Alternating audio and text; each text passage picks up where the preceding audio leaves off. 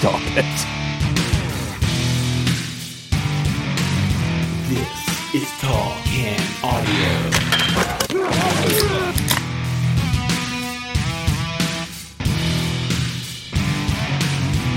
Away we go on another edition of the Versage Sessions of Tall Can Audio. Matt Robinson over here, Lee Versage over there. What are you saying today, man? I'm saying it's usually good to see your face, hear your voice, mm-hmm. Mm-hmm. but it's the end of November. Mm-hmm. I'm getting a little cranky. Yeah. A little colder outside. And you just saw it last night. What's that? And you just saw it last night. Well, exactly. Yeah. Now it's two days in a row. And it's a bit much, right? It's... It's a lot of mat for uh, for one forty-eight hour span. twenty-four hour span. Usually really. It's completely a one eighty where people are like, it's way too much for Sage, t- two days in a row. So, yeah, it was great to see it. We had an amazing time yeah, at Bicycle Craft Brewery. We should give a shout out to uh, Michaela and Vanessa. Put on their uh, women's sports trivia night on Tuesday night over there. Uh, full house, sold out, I'm led to understand. So, not bad. Hanging from the rafters there at the Bicycle Craft Brewery. So, a couple pints. Uh, a fairly lackluster performance by myself. Anyway, I had actually had some teammates do pretty well, but uh, I was absolute dead weight on the team, man. So I was on a team with our good friend, Steve Lloyd. Mm-hmm. And then, of course, A J Jack came back late to the party. Last year, A J and I were our own team. Okay. We finished third. Yeah. Now, I was happy with that. He was sour. I told him, like, we did really well. This year, added Steve Lloyd, I just want to say, went from third to sixth. Okay? okay? Um, I don't want to put that on anybody. No.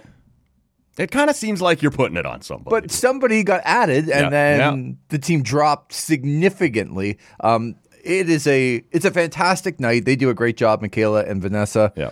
uh, except for the audio questions, which they put the microphone to some weird speaker on a computer for it to all be swears and beeps yeah. with the twelve-year-old on one of the teams.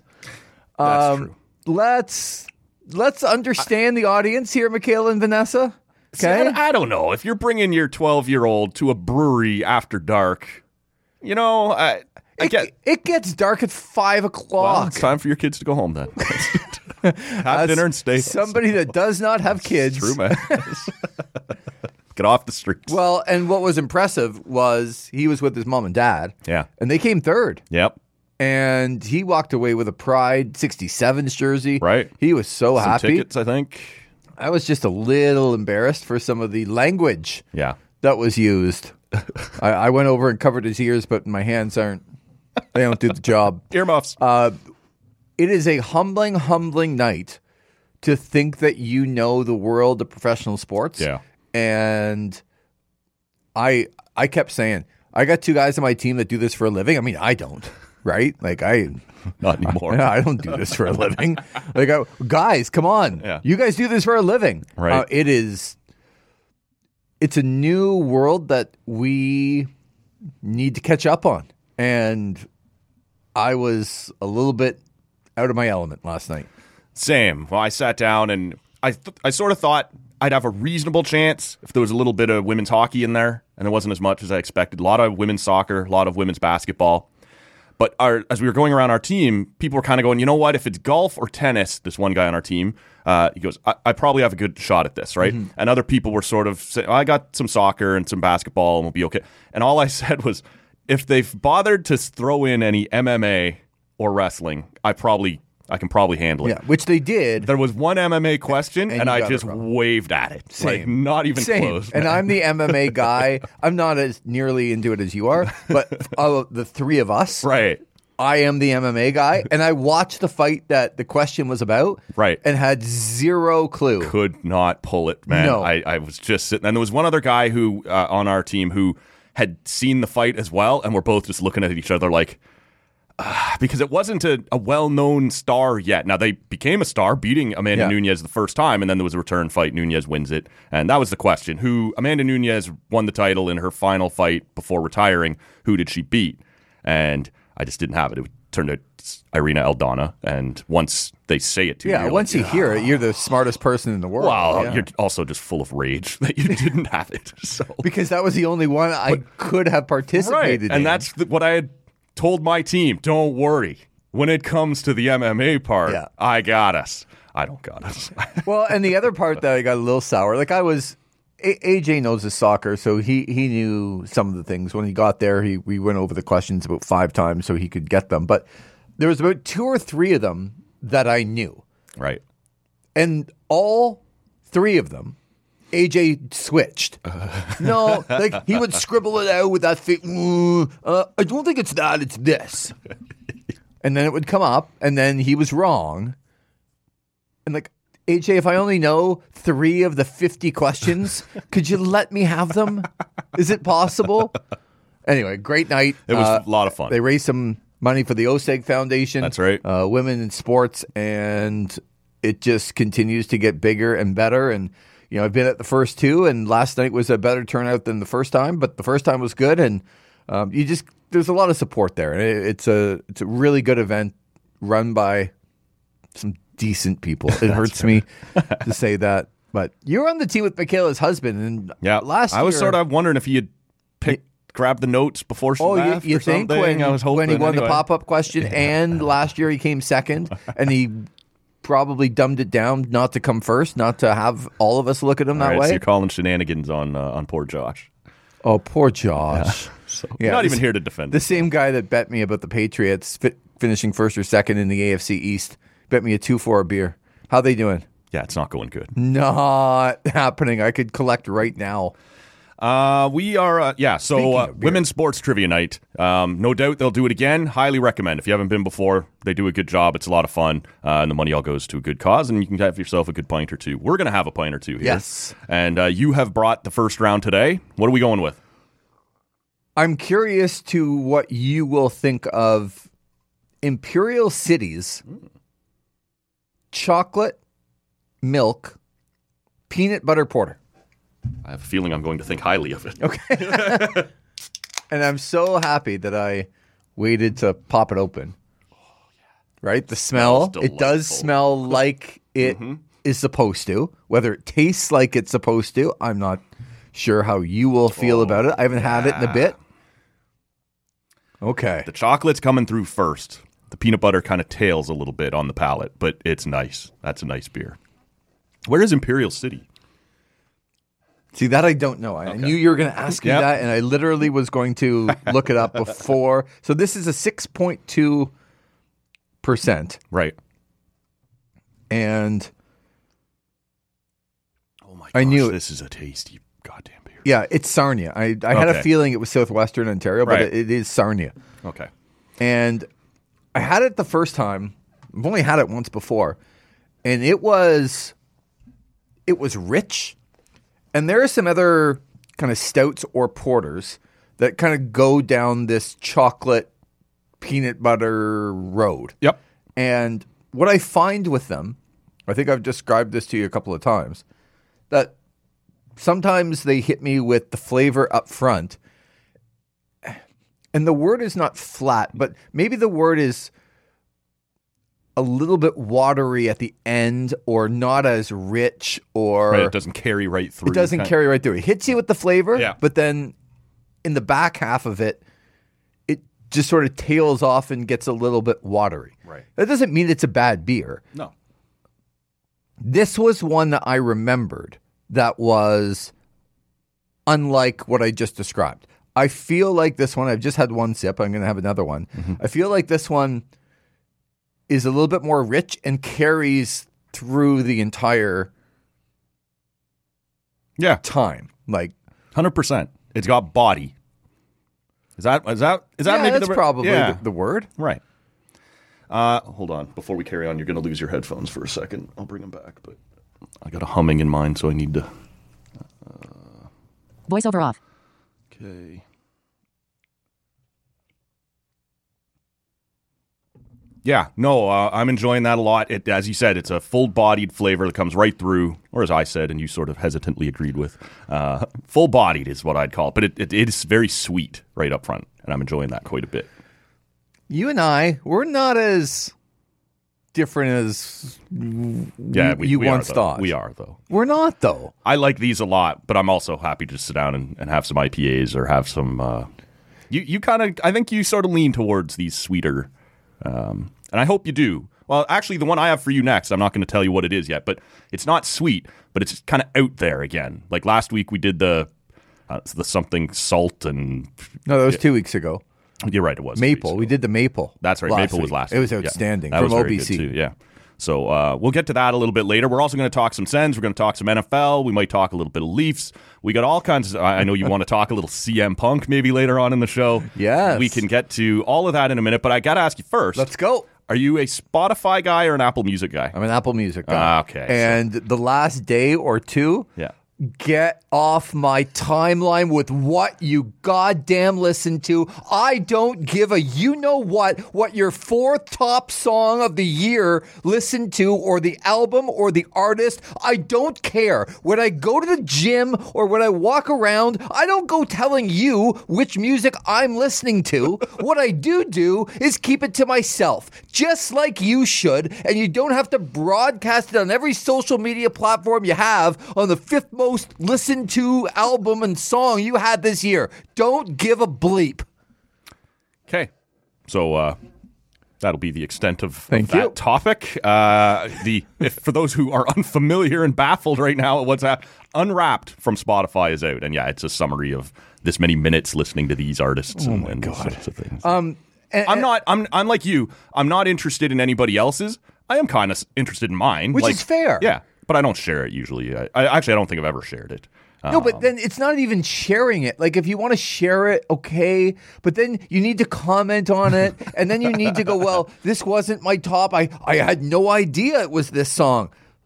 Well, you listened to it the most. You probably should have had an idea. Why are you like posting something and then commenting on it like somebody asked you a question about it? They didn't at all. Apple has their own version. It's not as thorough. It's not, and they, it's sort of a knockoff. So I briefly, this is actually the third year I've looked at mine. I think that Apple's done it, and because I'm an Apple Music guy as well, I'm not a Spotify. Uh, and I, to me, every single one of them is underselling. Like to me, it's telling me, you know, some songs I know I've heard over and over and over this year. I've only played like twenty-five times. I'm like, that can't possibly be right. So I don't have much faith in Apple's, okay. uh, but I don't share it anyway. Anyway, I was just going to ask you if you wanted to share your Spotify with us, but you're not a Spotify guy, so we'll carry on. And, and you've told us you don't wish to share it. You don't like when people share any of them. So uh, we, we can carry like, on. I would be interested if I were in a discussion with you yeah. and you knew what the most listened to song of yours in the last year.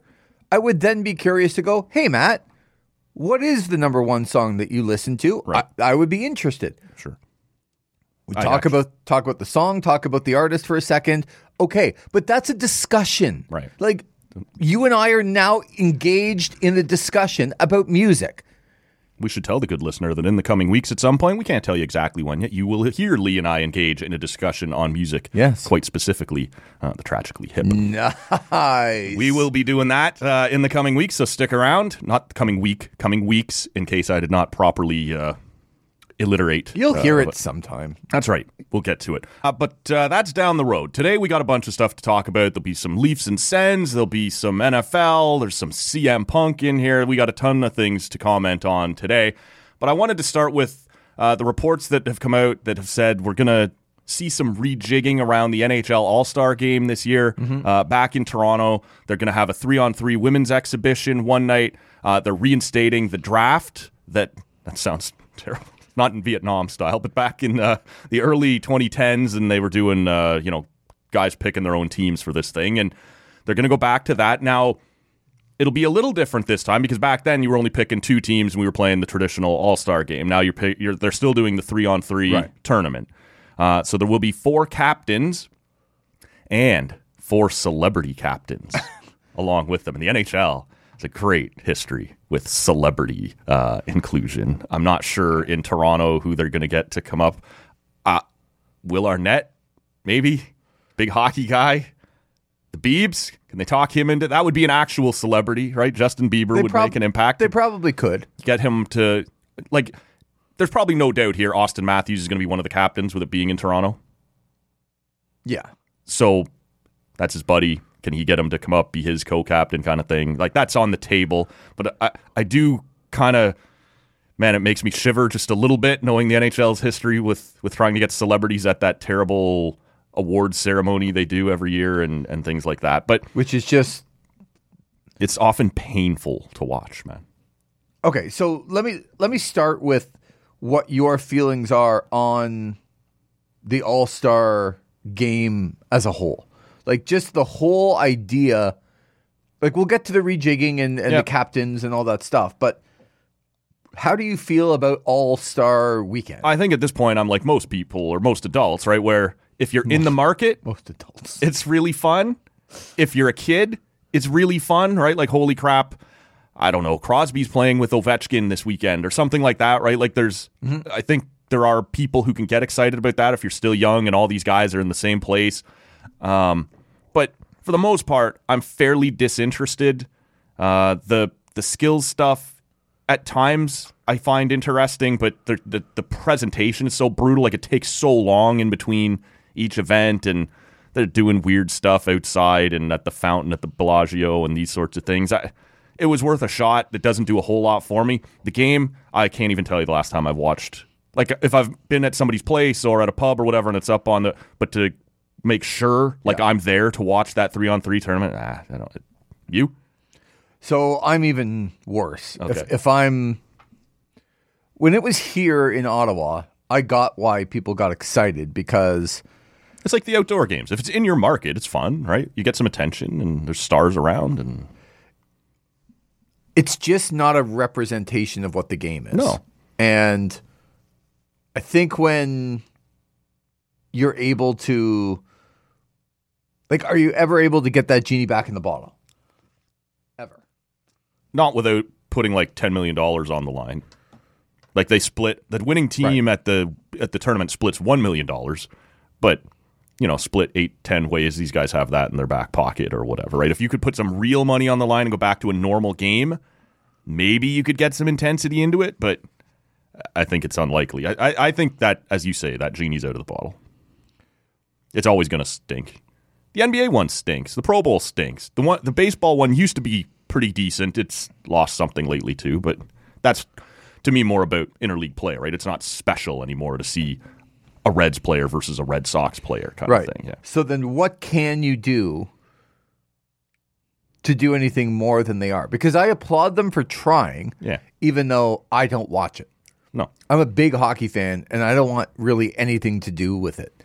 I think where... Does it the- need fixing? I think the sponsors are happy with it. The league's happy with it. The kids are happy with it. If they lose you and I for one Sunday afternoon, then... So be it. We'll we'll be back on Tuesday when our teams fire up again. But, but we keep talking about the kids are happy with it. Yeah. Are they? Well, I don't know. I haven't asked any, I guess. No, but th- I'm, I'm guilty and everyone else is guilty. When we say the kids are happy with it, the smile is on the kids' faces. Well, I'm going to bet that if any kid, if I brought them to a game and go, okay, well, here are a lot of the stars, you get to hang out and, and watch this, will you be happy? Yeah, it's better than playing with Johnny at home. Johnny sucks. Johnny sucks. Right. And I'm tired of beating Johnny. Right. But I don't know. Is it any different from a kid going to Probably not. a Sens Leafs game and seeing Austin Matthews and Brady Tkachuk? And is it any different? That kid's happy at that game too, is he not? I guess she so, not? And it depends how old we're talking about, right? Like, there would be some novelty to see Brady Tkachuk play with Mitch Marner to some kid, right? To somebody who's twelve, thirteen, who's playing N H L on the PlayStation all the time, right? Who's building their own fantasy teams anyway. I'm not saying it can't be better. I'm just not sure they view it as broken, if that makes sense. But nobody's watching, and it's not a representation but the, of your I game. Don't, again, I don't know if that's true that nobody's watching. You and I aren't watching. But we will. But on- if the majority of hockey fans aren't watching, because you and I are hockey fans. It's true. I don't know any hockey fan that doesn't have a child that says, yeah, I'm in. Right. I love this. So, so does the reinstallation of the draft do anything for you? Because that was at least novel for a while. Half the time, the players were pissed up when they arrived. Um, the first year with the Phil Kessel thing, right, getting photographed as being the last guy picked. Uh, I don't think the P A was particularly happy about that, but th- such is the, you know, the life of, if you're going to do this, somebody's got to get picked last, except the way they're doing it now. Have you seen the model? Yes. So there are four teams, for the good listener who may not have seen this.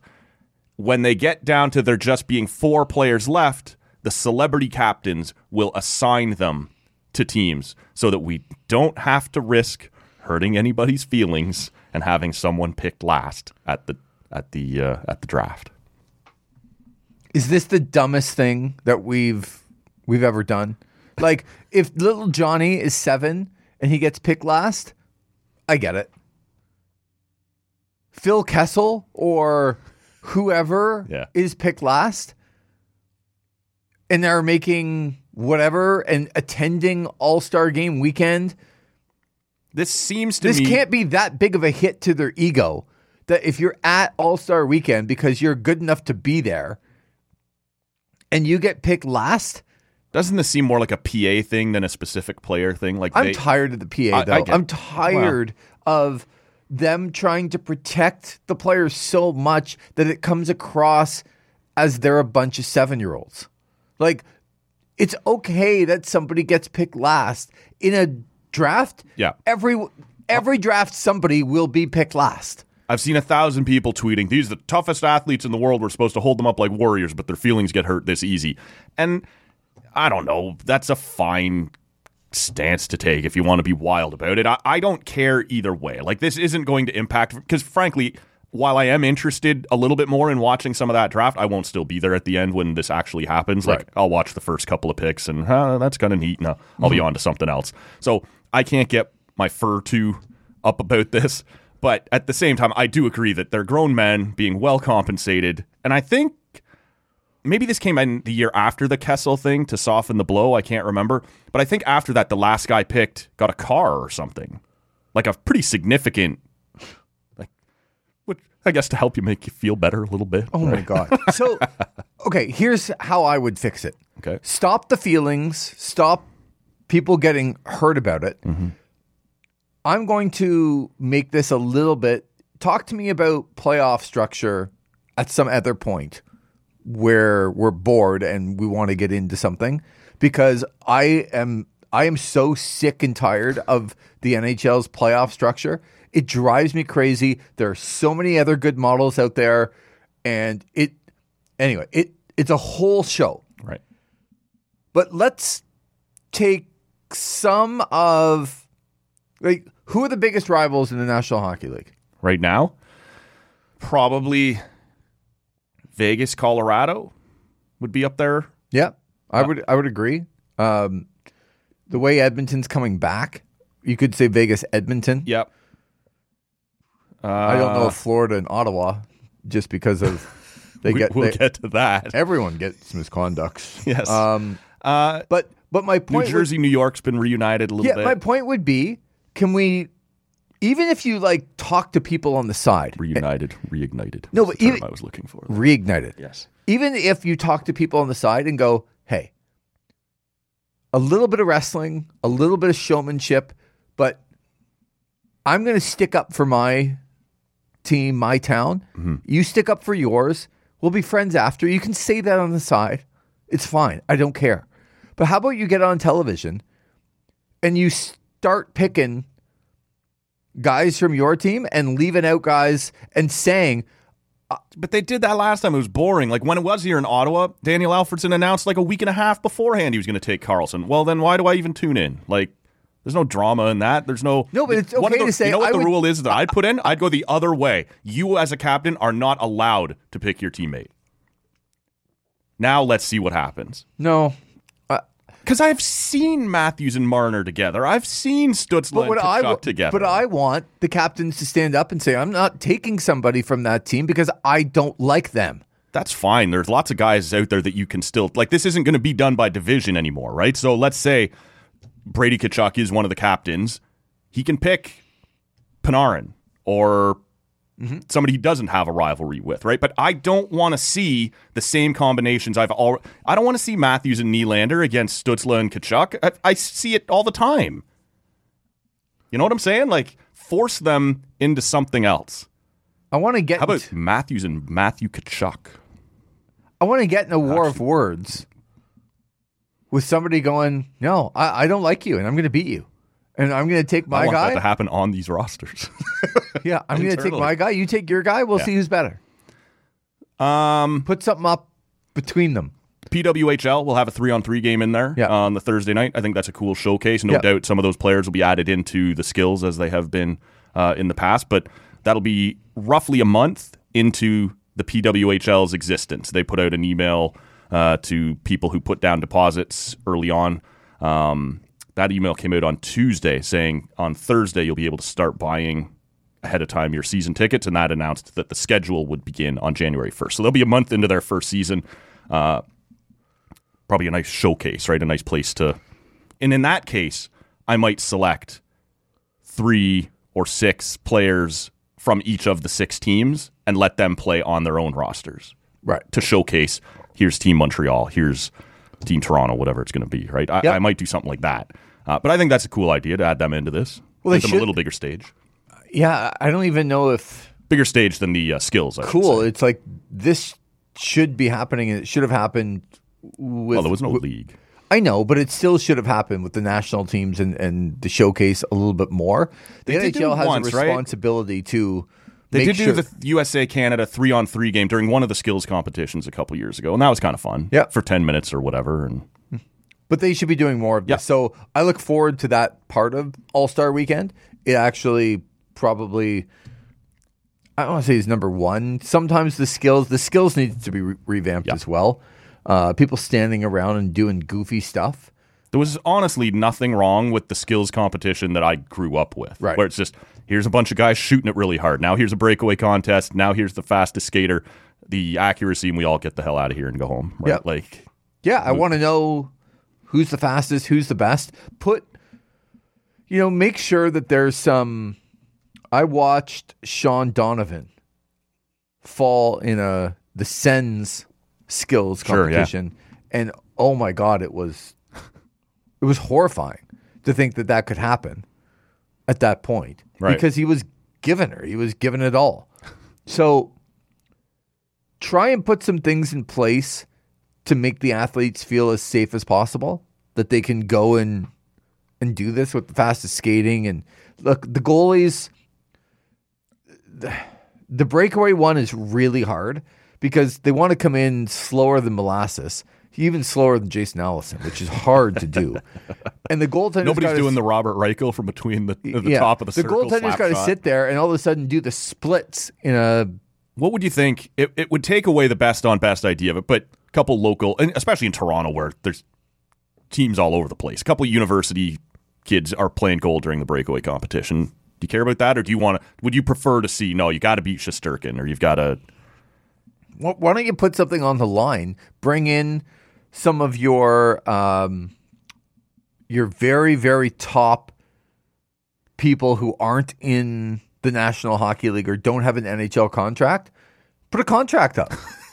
Money in the bank.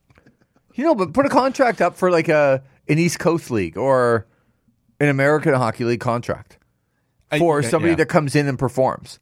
I guess I'm crapping on my own idea here, but... It- I think if it's a normal so, breakaway so you should, competition... You should stop after you're crapping yeah, on your own idea. Don't go on to explain how you're going to crap on what your I would own do, idea. Oh, no, I'm going to I'm gonna let the, the good world know what I'm thinking here, man. That's what I do. That's why this whole setup yeah, no, exists. I, uh, to, so the good world knows what Matt's thinking today. Yep. Um, if you're going to stick with the trick shootout, right, where they're all trying crazy stuff and some guy's got a blindfold on and different things like that, college goalies. Not... Yeah, sure. Yeah. If you're doing the traditional one that we all grew up on, it's probably better to have the four or real goalies there swapping in and out, right? Like, and, and force you to actually make a good move and, and beat somebody. It's probably the way I'd come down on that. Drop the trick shot thing, go back to the traditional. Remember Owen Nolan on Dominic Hasek? Like, that stuff was fun, man. Like, pointing right to the corner. That was and amazing. Shooting and, yeah. And, but imagine if your goalie gets hurt. Yeah, no, that's less amazing. right? So actually, that would be Toronto, if Joseph Wall, yeah, if Joseph Wall got hurt, then it'd be a good thing. Uh, but there's a lot of goalies around the league. Yeah. That'd be a good thing. But I just, I think trying to encapsulate the entire weekend, I need something that's actually on the line. And we've talked about money, but money doesn't, you can tell me that it's, everybody's got a price. ten million dollars. Yeah, but the N H L doesn't. They don't have that much money to make it worth it for me to care about the players because the players care about the money. Right. Fair enough. Um, so put something on the line. Make it worth something. Make it a contract for somebody. Make it, I, I don't know. Like, but find something to put on the line, because if, if there's, you win the shootout competition, we will add a no-move clause to your contract. Give you full control of your uh, your destiny. Yeah, G Ms, half these guys already G Ms would be thrilled. Yeah, fuck that. My guy's hurt. He's not coming. We're not doing that. Trading that guy next week. You can't do that to me. Um, you know, it was a bit of a scene on Monday night. Mm-hmm. Sens and Panthers. Um, they had a great behind-the-scenes video. Sens yeah. did. Did they? Yeah, of, and look, it was Hockey Fights Cancer Night, and, yeah. and around the league, you had some different people. They had an, an unbelievable kid come in and do the the, um, the starting lineup, the starting lineup, yeah. and D J Smith was really good with them, and you know all the guys were there, and they were really good to the kid and the family, and sure. and it was awesome to watch. That it, was the last part of the night that was awesome, right? Watch. And that's the good part about the National Hockey League, is that they do stuff like that. That really makes a difference in people's lives. Um, after that, when the puck dropped, I'm actually shocked that D J Smith is still coaching the Sens right now. Yes, as we sit here on Wednesday afternoon. I am. Now, if they haven't done it, they're not doing it, right? Because they had this three-day break. Yeah. And I sort of assumed by midday Tuesday, like this would finally be the backbreaker. Uh, as we sit here Wednesday afternoon, it hasn't been done. So it's not going to be done before Friday, right? You wouldn't wait this long into the week and then pull the trigger. And they've sort of indicated we're staying the course. No more noise is the thing that the players had said to ownership and to the new general manager and president. But that should come with some sort of responsibility on your own end to not force them to make any more noise, to not create any more disruptions. And they played like absolute trash during that game. Maybe their worst effort of the year. It was their worst home loss since two thousand eighteen. This is a brutal game in so many ways. They got pushed around on the scoreboard, pushed around physically. This is where you come in to say, I told you when they came back from Sweden. Nah, it's not been long enough yet. Because the other teams are sort of sputtering around. Detroit got two wins right away. Ottawa's got two losses right away. Uh, right away. Although Toronto's lost two in a row as well. Uh, what do you mean? No, uh, sorry, lost two and then won one. Uh, we got points in a lot of games. We're going to talk about that. Yeah, we're going to talk about that. Um, so no, it's too soon to make the uh, the Europe excuse. So when I heard D J Smith after the game, because the third period, yeah, it got national and international attention with the referee saying, you know, everyone on the ice. This guy got an elbow. This guy got a roughing. Everybody else on the ice has a ten-minute misconduct. Right. It's kind of cute. It's kind of funny. I enjoyed John Trottier there, the play, uh, the in-house announcer for the Ottawa Senators. He actually tweeted out while that was all being sorted out, he said, this is going to be a long announcement. And then someone captured it on video, him reading out all the penalties. Right. And I saw somebody else say that why ten-minute misconducts actually count towards the penalty minute count. It's like, they don't have to. They don't have to. If you want to just give somebody a misconduct and get them off the ice, it doesn't need to count. It came off to me as fairly lazy officiating. Like, here's a couple that we actually pointed out. We just want this game to be over and all of this to stop. So all of the rest of yous, because there was less than ten minutes to go in the game, you're done. It's not lazy. You can criticize the referees for not getting control of it earlier, which I think is a fair comment. But at that point, they're like, okay, we gave you guys a chance to control this yourselves. You didn't. Now we're going to. See you later. Goodbye. I, I don't think it's lazy. I think it's making a point that you're not going to do this. I gave you a chance. We gave you a chance to figure this out. You didn't? Okay. You got disciplined. What point do you think the uh, players might have made about their level of respect for D J Smith? because they claim to like him, yeah. but I'm not sure they played much for him. Well, okay, so when that happened in the third period, I was really interested to hear what the players and D J would have to say afterwards. Yeah. Because it was a game that they were never in from the very beginning. And in the middle of the second period, what did they have? Like seven shots or something like that? Mm-hmm. They were never in this hockey game. I think game. They got outshot, outshot nine one to start, didn't they? Like, yeah. They were never in the game. And it looked like Florida scored on their first shot, and then they end up scoring on their second shot. They're on the power. Like, they were never in the hockey game. Yeah. And then when your team is never in the game and then they lose their temper at the end, they look like whiny crybabies. Yeah. About things aren't going our way and we're just going to do Throw something. A little tamper t- we're, yeah, tamper we're going to do something about it, yeah. even though they're not doing anything about it other than making the Tkachuk family mad in the stands. Oh, man, Grandma Tkachuk. She was not happy. She was not mad, though. She looked She looked disheartened, like, I can't believe this is happening. Yeah, I, my ar- boys. Folded arms. She is not happy no, about what's going so. on, yeah. which was one of the highlights. Yeah, for sure. But then I heard D J Smith say two things at the end of the game that I thought were going to get him fired, and they still might get him fired. Is one of them that this was we weren't ready to play, and that's on me? Yes. If I'm hanging on by a thread, I'm going to stop pointing out that this is my fault. We know it's your fault. Stop then, saying it. And then at the end, that's not how I want our team and my team to, to play. It's not how I want them to act. But you're the coach. Right. And they acted that way under you when apparently they're trying to save your job. Yeah. So two things at the end of the game really struck a chord with me. Like, okay, your team's not ready to go at the beginning. You're playing a divisional opponent. And when you look around, I know we'll talk about this later, but you look around, there's three-point games in the division mm-hmm. everywhere. You're getting embarrassed at home. And then you throw a temper tantrum at the end, and you come out and say, we weren't ready to play. That's on me. And I didn't like how they acted at the end, almost like I don't have control of them.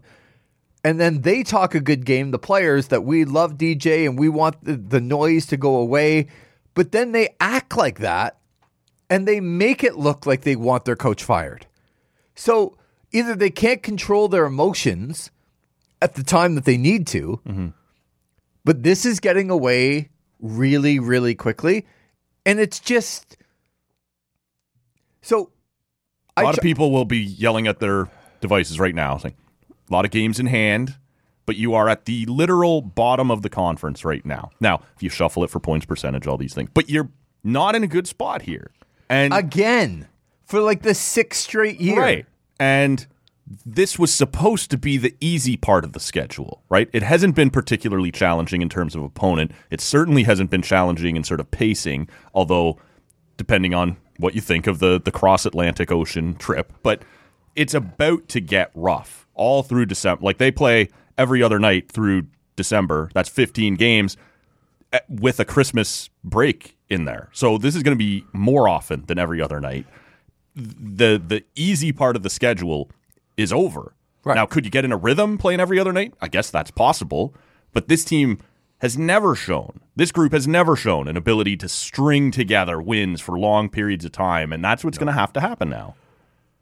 So let's say they outperform what people think in the month of December. Yep. Those fifteen games, and they go eight and seven.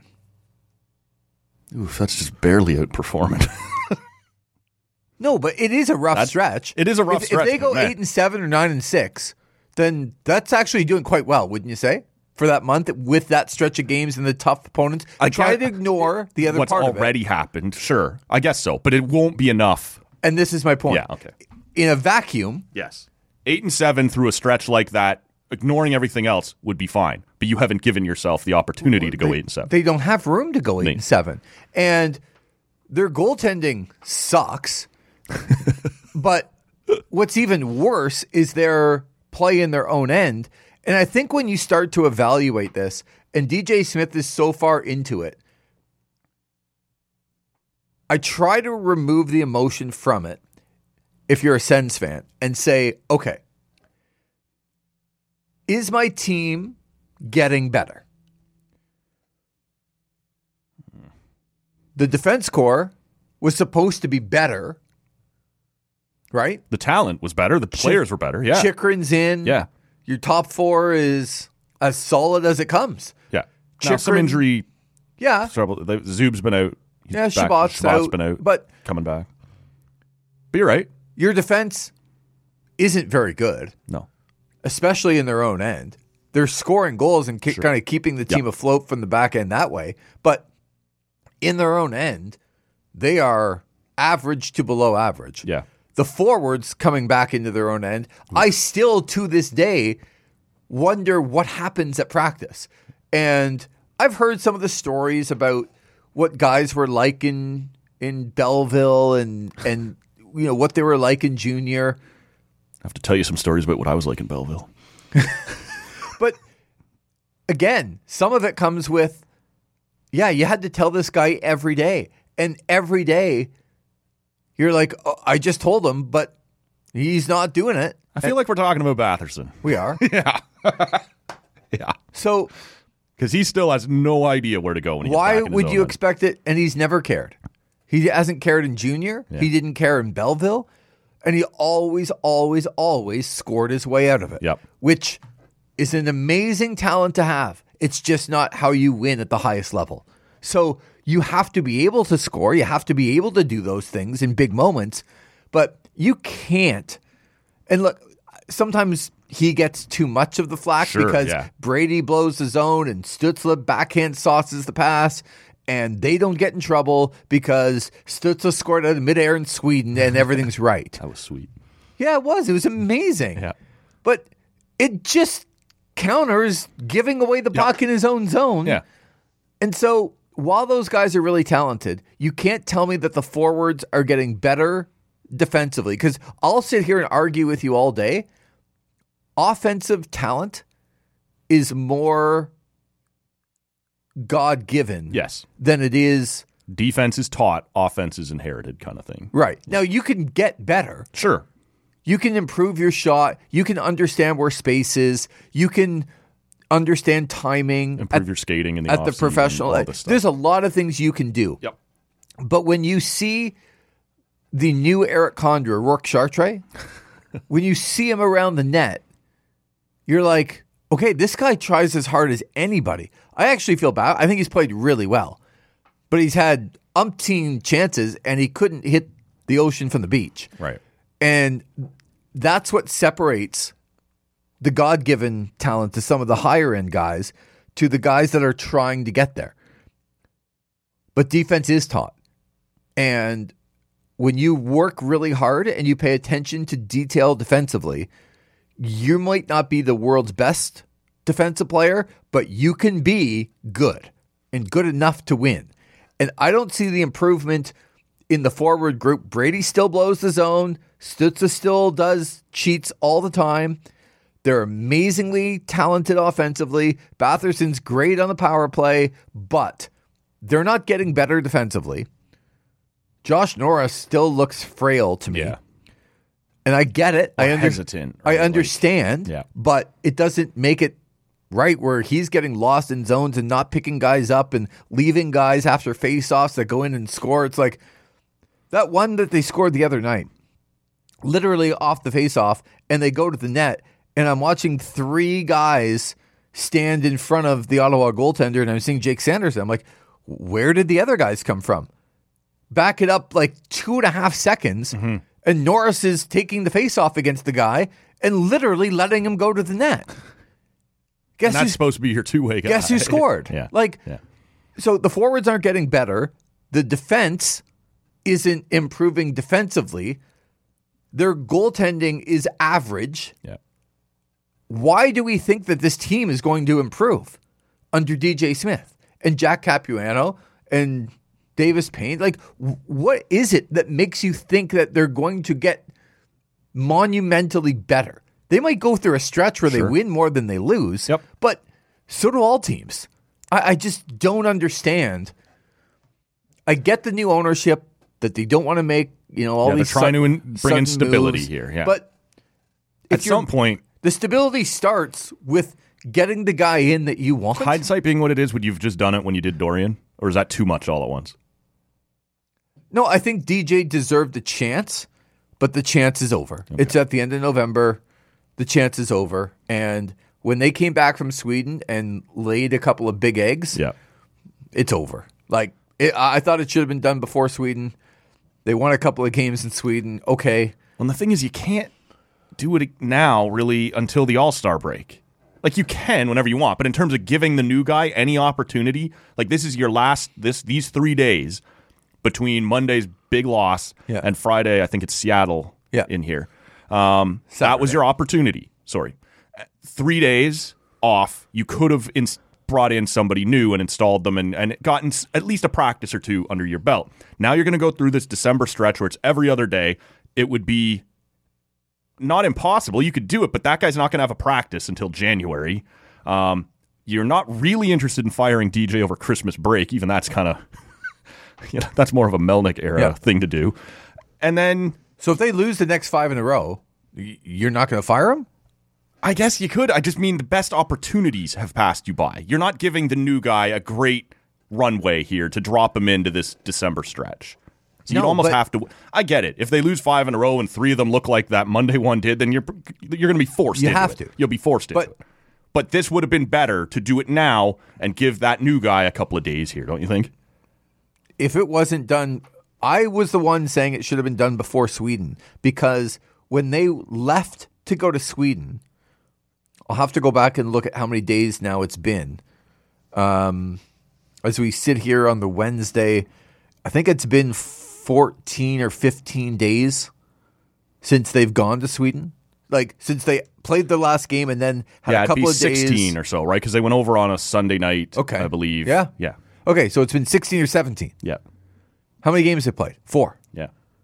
Well, th- that would have been the time. You have seventeen calendar days, yep. and you've only played four times. Yep. That would have been the time that if you are going to bring somebody in, anytime you do it now, well, we just disagree might- on dragging that story over to Europe with you, and instead of having these fun stories about Alfie playing whatever that racquetball sport was with all your guys, you're talking P- about Padel. The new coach.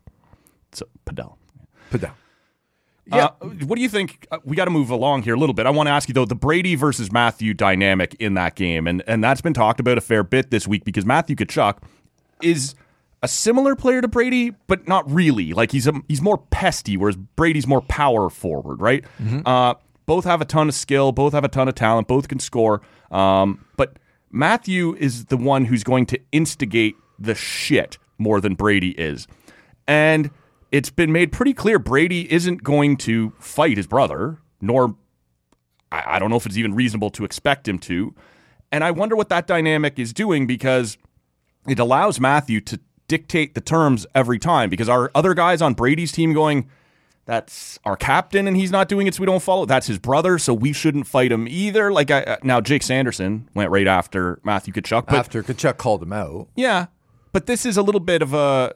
a dynamic that's been talked about this week. The idea that the Panthers kind of get to dictate the terms here a little bit. If if Ottawa's big guy, this is going to be the wrong term, don't get pissed at me here, Sens fans, is going to shy away from Matthew a little bit. He's not shying away because he's scared. It's not that he won't hit him, but Matthew's the one who's going to always start shit, and if Brady doesn't want to answer it, that's a problem for Ottawa.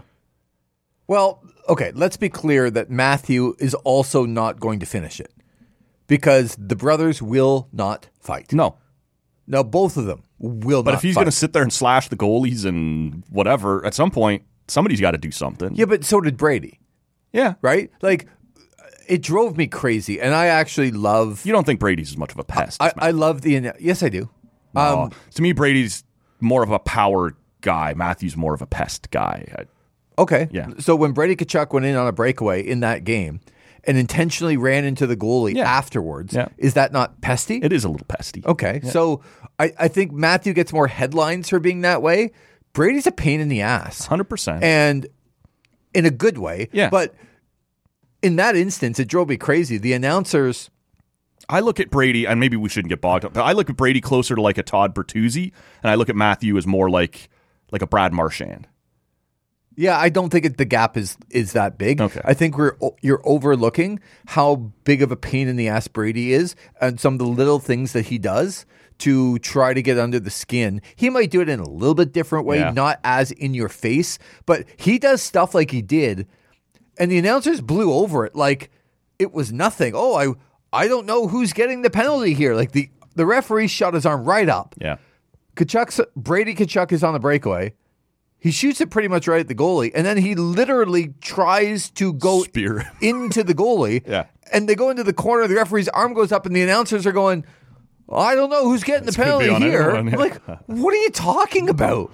But Brady gets beloved in the city for doing those things, where yeah. we see Matthew or anybody else as the antagonist for yeah. doing those same things. Hmm. Also, Matthew plays on a better team. Yes, he does. And he's always going to look a little bit better or more pesky or whatever antagonistic, like Brad Marchand, because they play on good teams. And they come back out on the ice, and then they score, and then they'll be the camera will be on them, and they'll be in somebody's I face. Guess, but he was he was doing the same shit in Calgary, and they weren't any good at the time. So I, I don't know if that part's Cal- But less in Calgary, because they weren't winning as much. And I think winning has a big part of how much you can do it. Maybe we see it more because everyone's into the Tkachuk angle with Florida yeah. and Ottawa. Eastern time zone. But I think the more winning you do, if you're a pain in the ass guy it only and you win, pushes you along. You though. can be a bigger pain in the ass. And right now, Matthew Tkachuk is a bigger pain in the ass because his team is really good. And Brady's team isn't. And you can't be that big of a pain in the ass on a team that is that can't back it up. Yes, yeah. that yeah. isn't isn't living up to expectations all the time. Yeah. You got to wait your turn, and you know I think I hate to bring it back, but this is why the Shane Corsons and the Darcy Tuckers and the Travis Greens and all of those guys who were like that were like that because the Leafs were good. Yeah, and if the Leafs weren't good, all they'd be looked at as a distraction to what the actual goal really was. But because they were really good, mm-hmm. they could be like that. Yeah, just another element to a good winning team. Just yeah. adds it more, and I look at Matthew as the guy who can be a bigger pain in the ass because his team's better. That's all. And look, I don't know if it's Brady not standing up to him. Brady's got to stand up to him like the rest of the guys do to be competitive and not fighting down five nothing and looking like you're competitive. That's not being competitive. No. Sorry, Zach McEwen. Man, uh, Zach McEwen. Was that one of the dumbest things so, you've ever seen? It's like, can I, can I do, just? Do you think you're standing up for anybody when you do that? Ryan Reeves can't stay in the lineup, and when he's in the lineup, people are laughing at him for trying to justify his own existence when he tries to fight. In Boston, Milan Lucic is allegedly being kept away from his team right now for, again, allegedly fighting more family members than other N H L players, and Zach McEwen has already been to the minors, and when he got up another chance back in here, he's costing his team power plays and stupid. This infusion of toughness that rushed into the Atlantic in the offseason this year has not really panned out for anybody so far. You can't be tough and not be able to play. We've known this for a long time. Yeah, Matthew, yeah. Matthew Tkachuk's the perfect example. Yeah, Brady Tkachuk's a perfect example. Yep. You got to go back out on the ice and score and make a difference and do those things. Be good on the ice, be competitive, and then push yourself. Uh, before we take a quick break here, this broke just before we started recording. I just wanted to comment quickly and, yep. and see if you did as well. The Toronto Blue Jays, and, and more accurately, the Fan five ninety, yeah. has announced that they have uh, they're not renewing the contract of radio play-by-play man Ben Wagner, who I'm a big fan of. I thought he calls a really nice game, and he has been treated terribly by uh, not not uh, particularly uniquely by Sportsnet and and Rogers over the last couple of years. Yep. Um, not being sent on the road for games, uh, a rotating cast of color people, if he had color people at all, uh, being sidelined completely during the pandemic season when they just decided, fuck it, we'll just play the T V broadcast over the radio. This is a guy who I thought called a really nice game, put up with a lot of shit, and they have decided uh, to let him go. Um, I have no trouble believing he'll find a job very quickly.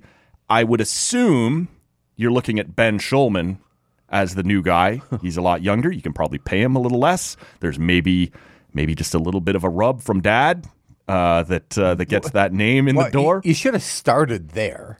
Um, yeah, no, that's something to, and, and this is not to crap on Ben Schulman, because I've actually enjoyed his growth here over the last couple of years since he started filling in when Ben is either doing T V or taking a it's vacation. Like Jack Collinsworth on the N F L. He looks and sounds exactly like his dad, but once you actually listen to him, he's really good. He is good. And so I feel bad for Ben Wagner, yeah, who never had a chance. No. And honestly, like, this is, I hate to say it like this, lived his dream despite not being treated fairly, because life isn't that the sports media business at yep, this point. Life isn't they all, treat you poorly because you want this job. Yep, life isn't all that fair, and for the and not that Ben would do this. We can comment that he wasn't treated fairly. Yeah, but he'll probably come on and tell you that he got to live out a dream of a lifetime, to be able to do what he did. Now, he didn't get treated properly along no, the way. I wouldn't be shocked if he's not all that upset to be given the chance here to go let a different organization treat him better. He, again, he would never say that. And maybe, I don't know that that's how he feels. But here's here's what's going to happen in every organization. Every organization's going to be the in-house. We've talked about, uh, and forgive well, me, this one already the, is, right? the Baltimore Orioles yes. guy. His name escapes me off the um, top of my head, who was punished for... Uh, just telling the stats of what they were reading in, statistics. in Tampa. Yeah. Hey, they haven't been... And then almost apologizing. No, Tampa's been really good. Like, they've been dominant over everybody. Yeah. No, we're still going to punish you. Um, there isn't a lot of independent journalism out there. Right. That, especially with teams that control or will control or are gaining... some control now of all of their broadcasts, they will do what they want, when they want, and how they want. And if you don't fit in, it doesn't matter how good you are. And that's just, that's sorry that the media business is like that, but I'm telling you, yeah, it is going to be more and more and more like that all the time. And yeah, that sucks. It does. For, for Ben, it, it sucks for a lot of people that, you know, have been in the position of not having a real chance at the end of the day, because they're just going to do whatever they want to do. I thought you were going to bring up the fact that they're getting Ohtani, Vladdy Guerrero, and Bo Bichette mm. are on the market. Sure. And I told you, you told me that they would never trade Vladimir Guerrero Junior I still don't think they are. Yeah. Apparently he's on the market. Would, wouldn't Apparently teams are that? calling. No and, one has said he's available. Anyway. What, what do you mean? We got we got other stuff to get into. Let's take a break. Let's grab mean? another beer. If I'm reading on all of the top outlets oh that his I'm name, get yeah, I know you are, but that his name's available. Here's what I will tell you: I, the Blue Jays might not have said he's available, but if they didn't want those reports out, those reports would not be out. Period. Yeah. No. We'll be back in a second. That's it. Other teams release reports, too, sometimes. Mm-hmm. Other teams leak things. The ginger cream ale. Okay, la. So we are uh, back in, yeah, with a new pint. This one from uh, Whippersnapper. Actually, the uh, the women's sports trivia night that we referenced a little while ago uh, was my second trivia night of the week. It was over at Simpsons Trivia Night at Whippersnapper Brewing Company on Saturday. How did you do there? Are you a Simpsons guy? I am, for sure. And so Shrides and Josh and I were at that. Uh, Josh is not a Simpsons guy, so he uh, he was actually watching. I don't this. want to like him. Could you not say things that are going to make me like him? This is uh, this is going to lead you even further in that direction. While we were playing, he was watching Survivor Series on his phone. Uh, so while we were at the table, so um, yeah, we uh, that was a lot of fun, and it, it had a cool vibe to it, right? Like, if you're all nerds for the same thing and someone says the line and everybody knows to say the next line together, everybody's laughing and singing the songs and whatever else, right? It was a really good time over at, uh, at Whippersnapper, and it gave me an opportunity to pick up a couple of new things, including this one that uh, if we're if we're going to serve Lee some kind of out there beers, this one uh, this one jumped off the page, man. So I've had this before. Oh, okay. But I've not had it in a couple of years. Right. Uh, okay, la. I guess, is how that's supposed to be. It is ginger coriander cream ale. Yeah. Now, those are some interesting things to play off of each other. Like, I don't mind some ginger in my beer. I don't mind some coriander in my beer. I'm not sure I've had them together in my beer. So uh, we'll see what that's all about. Um, we've had a few different things from uh, Whippersnapper on here lately. So enjoying it. Including Ian. Including Ian.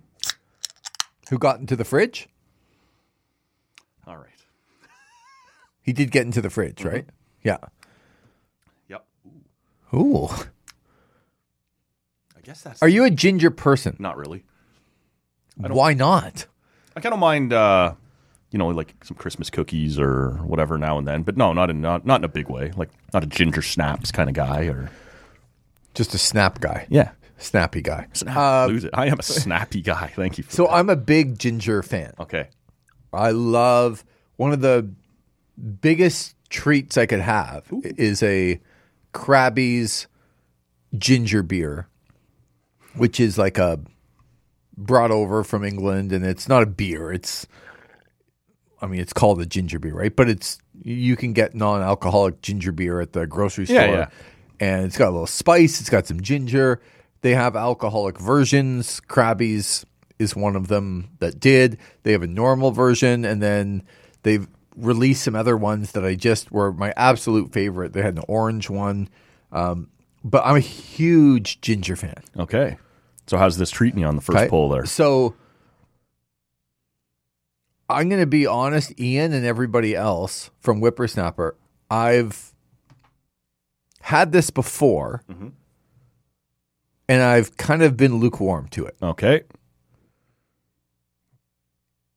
I don't know what they've done, but it's better. Okay. A little bit more gingery, mm-hmm. a little bit more snappy. Yeah, right up front.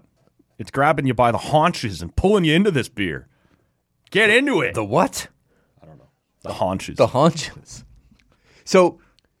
The cojones. You and I talk about it all the time. If you're going to be something, be it. Yeah. And when you start off as a ginger coriander cream ale, I've found in the past that Whippersnapper has a bit of a a taste to all of its beers, and that could be just my palate. Hmm. But sometimes I get the same taste from a lot of their beers, and the ginger one, Okela, fell into that category.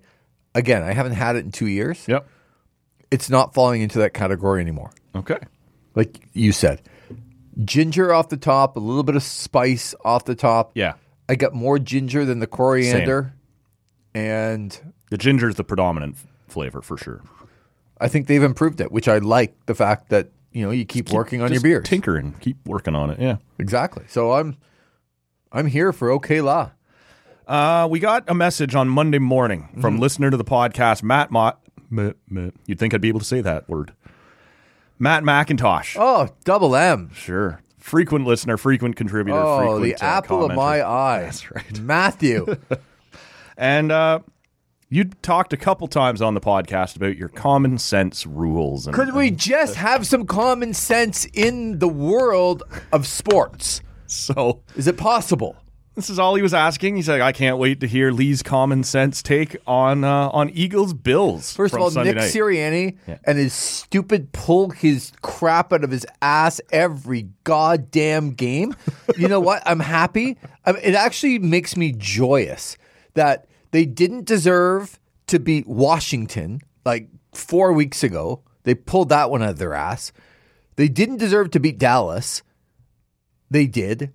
They didn't deserve to um, beat Buffalo this last week. Mm-hmm. And who was the tough? Oh, Kansas City. They didn't deserve to win that game either. And don't get me wrong. They're a good team. But there are good teams that find ways to win through skill. And then there are teams that find ways to win because they get lucky. And over the course of... Keep that in your back pocket for when we get to a little Leafs talk here later on. Over the course of...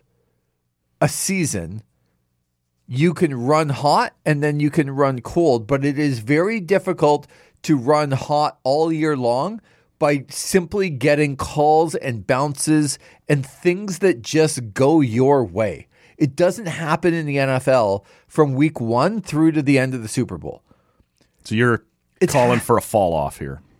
And when it happens, it's going to be Humpty Dumpty falling off the goddamn wall with Nick Sirianni first crashing head first. I can't wait. I can't wait to watch it. I actually don't care if it's Dallas or San Francisco or Detroit, or I hope it's goddamn New Orleans. But they are pulling multiple rabbits out of their hat every week. The Eagles, yeah. The Eagles, and it's going to end. But it didn't end last week because not only do they get they get a fifty-nine-yard field goal to tie things up to, to give it to overtime where Jake Elliott is just like, it's raining, it's bad weather. It's like, he's never hitting that field goal. Oh, of course he did, because it's because it's the Eagles. But fine. You go to overtime. Buffalo throws one in the end zone. It's one of those, the Gabe Davis is so open that it's just, and he turns the wrong way. He literally turned to his left, and if he turned to his right, he catches the touchdown and the Bills win. Okay, they don't. That's fine. They kick field goal.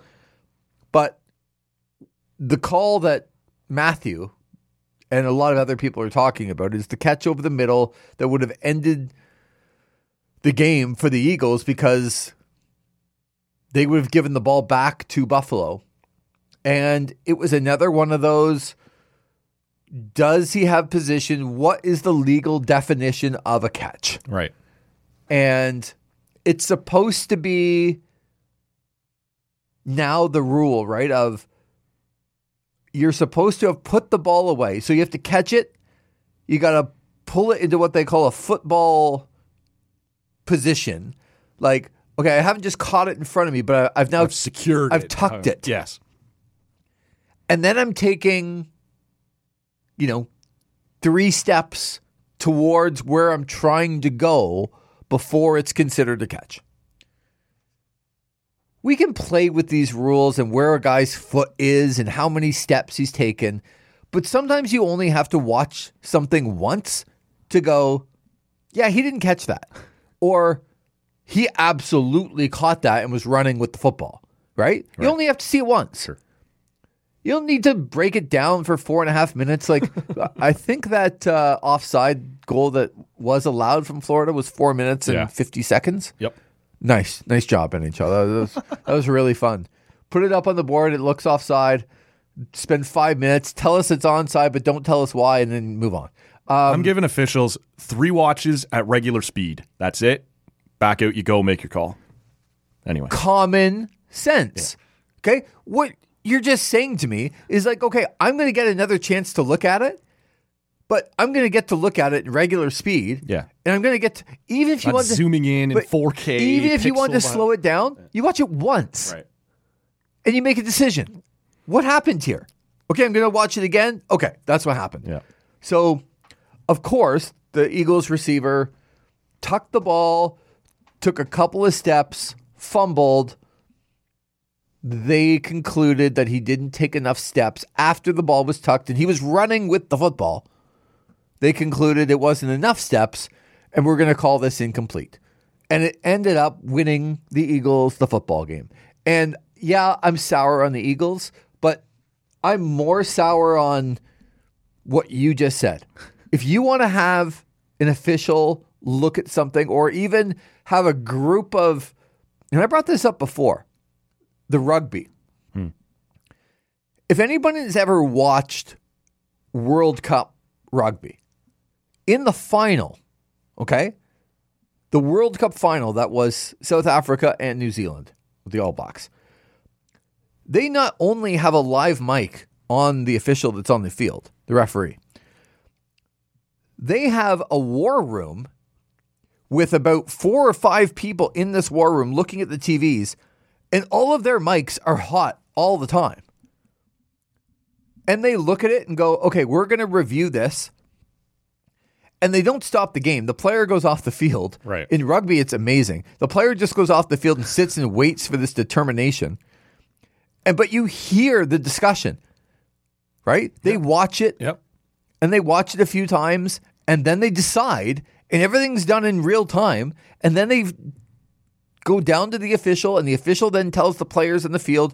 And while they're disappointed, the captain of the All Blacks, the captain, the best player on the All Blacks of New Zealand in the World Cup final, got a yellow card reviewed to what ended up being a red card and a disqualification. And it was just like, okay, this is what we've decided, and right. he's Carry not going to play anymore. And yep. there was no complaining. There was no... It would be like Connor McDavid getting a penalty in the in the first ten minutes of Game seven of the Stanley Cup Final. Yeah, game misconduct. And, sorry, Connor, you're out, and that's it. Yeah. This is what you did. Here's a little video we've just decided. Why can't we just do this? Why can't we just look at something once or twice and go, that's clearly a catch? And he fumbled. Why are we giving a guy a benefit of the doubt that he caught the ball over the middle? He went from catching it in front of his numbers on his jersey to tucking it in his left arm to taking two steps and then fumbling. And you're going to tell me it's not what we consider a catch. You know what I consider a catch? Holding the ball in front of you before you even tuck it, because you've got it, and now you're... But if you want to go and, and tuck it, fine. But now you got to take three steps. It's just a joke. Bring some common sense back into officiating, where I'll go back, and I know this is a Bills-Eagles thing, but I'll go back to that Sens-Panthers offside. Right. Okay, I'm going to look at it once, twice, and go, okay, it looks like even though the puck was brought in, he lifted his stick, and he never touched it until the player had cleared the zone. Okay, it's onside, it's a goal. I'm going to decide in twenty seconds, and then when I go back out, I'm going to tell everyone, hey, the puck did cross the, the blue line before the player came out, but the next player to touch the puck didn't touch it until the zone was cleared, therefore making it a good goal. Here we go. Like, it five minutes for the home team, which always is going to happen. I'm not blaming the Sens. Every rink, they're only going to show you the photos that make it look like yeah, that your side that wins. your side wins. Yeah. And when your side doesn't win after the fans sit around for five minutes, you think that's good for the game? You think that's good that they get up and go, what in the bleep just happened? I'm looking at this. It looks offside. You you spent five minutes looking at it, so you've seen it a billion times. Nobody's explaining to me what's happening, but you're just going to call it a goal. Oh, yeah, I'm going to rush back to see your product. Same thing in football.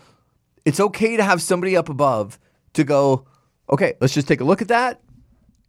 Did he catch it? Well, yeah, he tucked it, and he took a couple steps. Yeah, he caught it. It's clear he caught it. He fumbled. Let's go. Didn't happen. Eagles won again. Eagles won again. Joke. Red hot, man. Red hot. No, the no, the team that's red hot mm. is now in the M V P discussion and had the greatest game. And I'm not going to let this go. Uh, you thought I was going to overlook this? I'm not. Pro Football Focus has been doing their own ratings for a long time. It's not the quarterback rating that the N F L puts out. A, the perfect number apparently is one fifty-eight point three. How you get to one fifty-eight point three, I have no idea. But that's the perfect number. You think you'd make it like ten, one hundred? Something nice and even. one fifty-eight point three. It's like people who think Fahrenheit makes more sense than Celsius. Obviously, things freeze at thirty-two degrees. What the hell? Where'd you pull that out of? Freeze at zero, zero to one hundred. This is the scale. It's not complicated. So, Pro Football Focus, who's been doing it for a long time, Dak Prescott had a game. It's actually out of one hundred, their quarterback rating. Can you imagine that? Had a game at over ninety-seven percent, was the best single game by any quarterback in sixteen years since Tom Brady in two thousand seven. Hmm. He had that game last Thursday. On the Thursday nighter, so nobody saw it. It was Thanksgiving. Everybody oh, right, saw right, it. Right, right, right. Everybody. Sorry, I'm not. On, I just told you I don't understand Fahrenheit. I also don't understand American Thanksgiving. Oh, well, you, you don't, eh? I understood. I understood how well he played. And look, he's not the best quarterback in the league, but he's now in the M V P race. And Aaron Rodgers was talking about him, which makes me just cringe. Yeah. That Aaron Rodgers is like, Aaron oh, Rodgers I, knows things. He's, he's I like, he's, uh, oh, I like Dak. Oh, Aaron, shut up. You're not coming back this year. You never were coming back this year.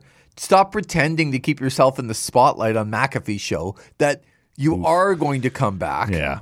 It's a, like, honestly, have that guy go away. I don't need that guy trumpeting my quarterback to say that he's great. Ew, now we like the same thing. Yeah, yeah. Exactly. Um, but Dak Prescott's playing at a very, very high level. They do play, as this airs, they do play tonight against Seattle mm-hmm. in, in the Thursday night game. Uh, they, they do play the Eagles after that, which I'm obviously not going to be happy about. But they're already – I talk about the N H L playoff system and how I don't like it. The only thing I do like about the N H L playoff system is for – most of the year, you don't know who you're going to be playing in the playoffs. Yeah. Unless you ask a Leaf fan who knows every year. It's us in Tampa. Yeah. In round one, it has been since right. January. But you, I mean, but for the most part, you're correct. The last couple of years, probably the anomaly, right? Of yes, that Boston right. got out to such a big lead yep. that you know like two and three are going to go up. And the bottom teams were struggling so hard that it was yeah. really just left to Toronto and Tampa. Right. And okay, like you have time to prepare. Sure. But you're going to have to explain. I, I knew you weren't getting into this, but now I'm getting into this. So in sports, I am okay with you having, in any sport you have, I'm okay with you having divisions. And if you win that division, I don't care if you win the division at whatever your record is, you deserve to make the playoffs. What you don't deserve is home ice. Is a seeding yeah. that is above teams that have outperformed you. I guess I'm fine with that. It always used to be the in the N H L, right, that Southeast division. Mm-hmm. It was always Carolina or whoever won a shit division yeah. and would get third place in the conference right. while three teams behind them had better records. So I'm, I guess I'm with you. you. You get to get in. You're the best of the shitbirds in your division, but you don't necessarily get home ice. You don't. You know, if if you finished seventh in the conference, you're seventh you got in the, the conference. Seventh seed, you're in. Yes, yeah. But that's it. So let's then transfer that to the National Football League, yeah. who had Dallas roll into Tampa last year, and I know Brady was their quarterback, but they were god awful. Dallas had a better record, and Dallas destroyed them in the playoffs. Right. I can tell you right now, as we sit here at the end of November, that in the middle of January, the Dallas Cowboys will be going to the winner of the crappiest division in all of football. And I don't think that that's a good thing for anybody. So as I look at these divisions now, and I see the fact that the Atlanta Falcons and the New Orleans Saints, Atlanta's first, I guess, because they've beat them or whatever, but Atlanta and New Orleans are both Five and six.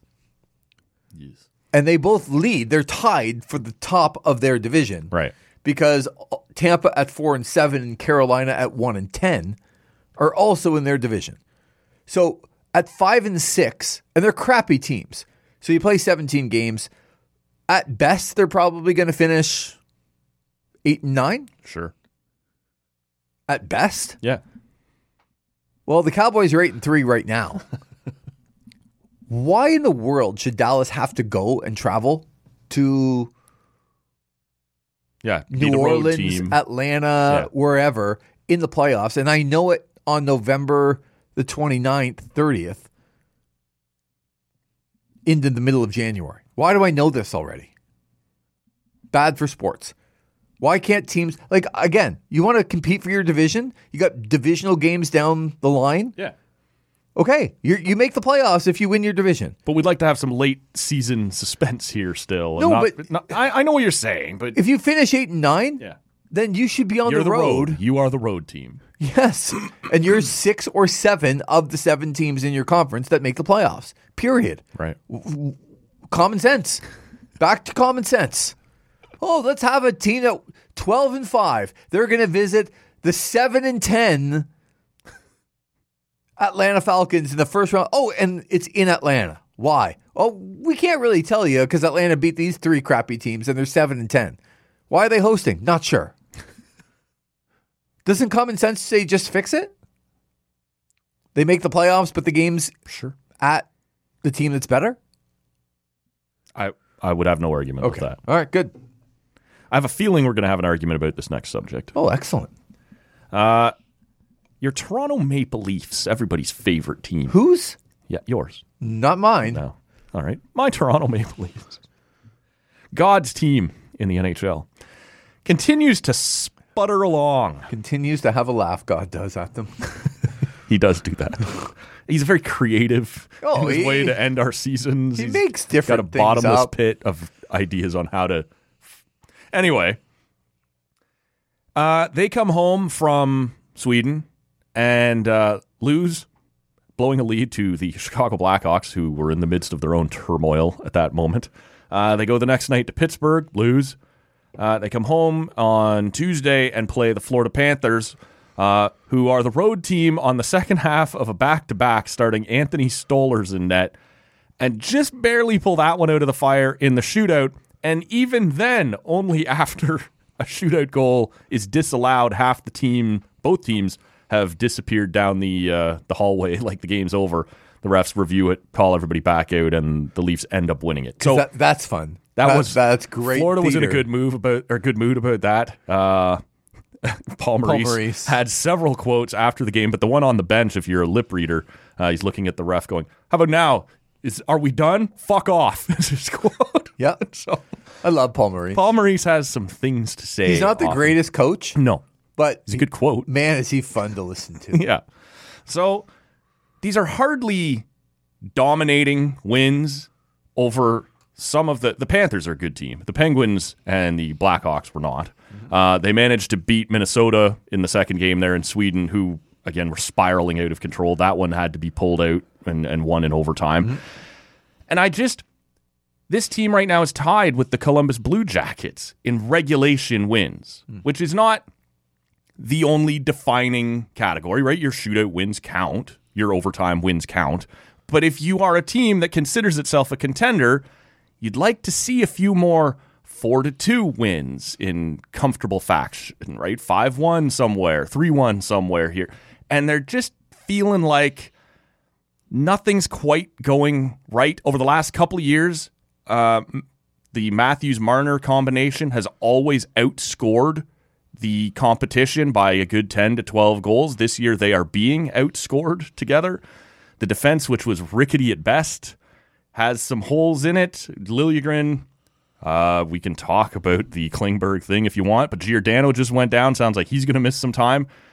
They are, despite the fact that they hold down the first wild card right now, tied with Detroit, who has third place in the division, not looking like a team that a lot of people, I don't know if you were one of them, but this is the first year I said in a very long time, I think they could win the division. And they do not look like that team right now. They're already eight back of Boston. All right. So All right. let's... Uh, so should I tell people what happened in our notes? No, just let, let's back up and have a discussion here, okay? okay? Number one, if the Leafs went eighty-two and oh in the regular season, Would you, would you be confident of them going into the playoffs? Yes, I would. Thank you for that very rational question, Lee. You would? Yes. You'd be confident that they're going to win the gone, Stanley Cup? Yeah. If they had gone eighty-two and oh, yeah. I would feel pretty good about them. You would. You yeah. wouldn't be worried? No. Okay. Well, you'd be the only one. Awesome. So, as I look at it, and, and did look, they win all eighty-two in the shootout? Yes. Yes, they did. All right. Um, well, then all of a sudden I would feel like the coin's going to start coming up the other way.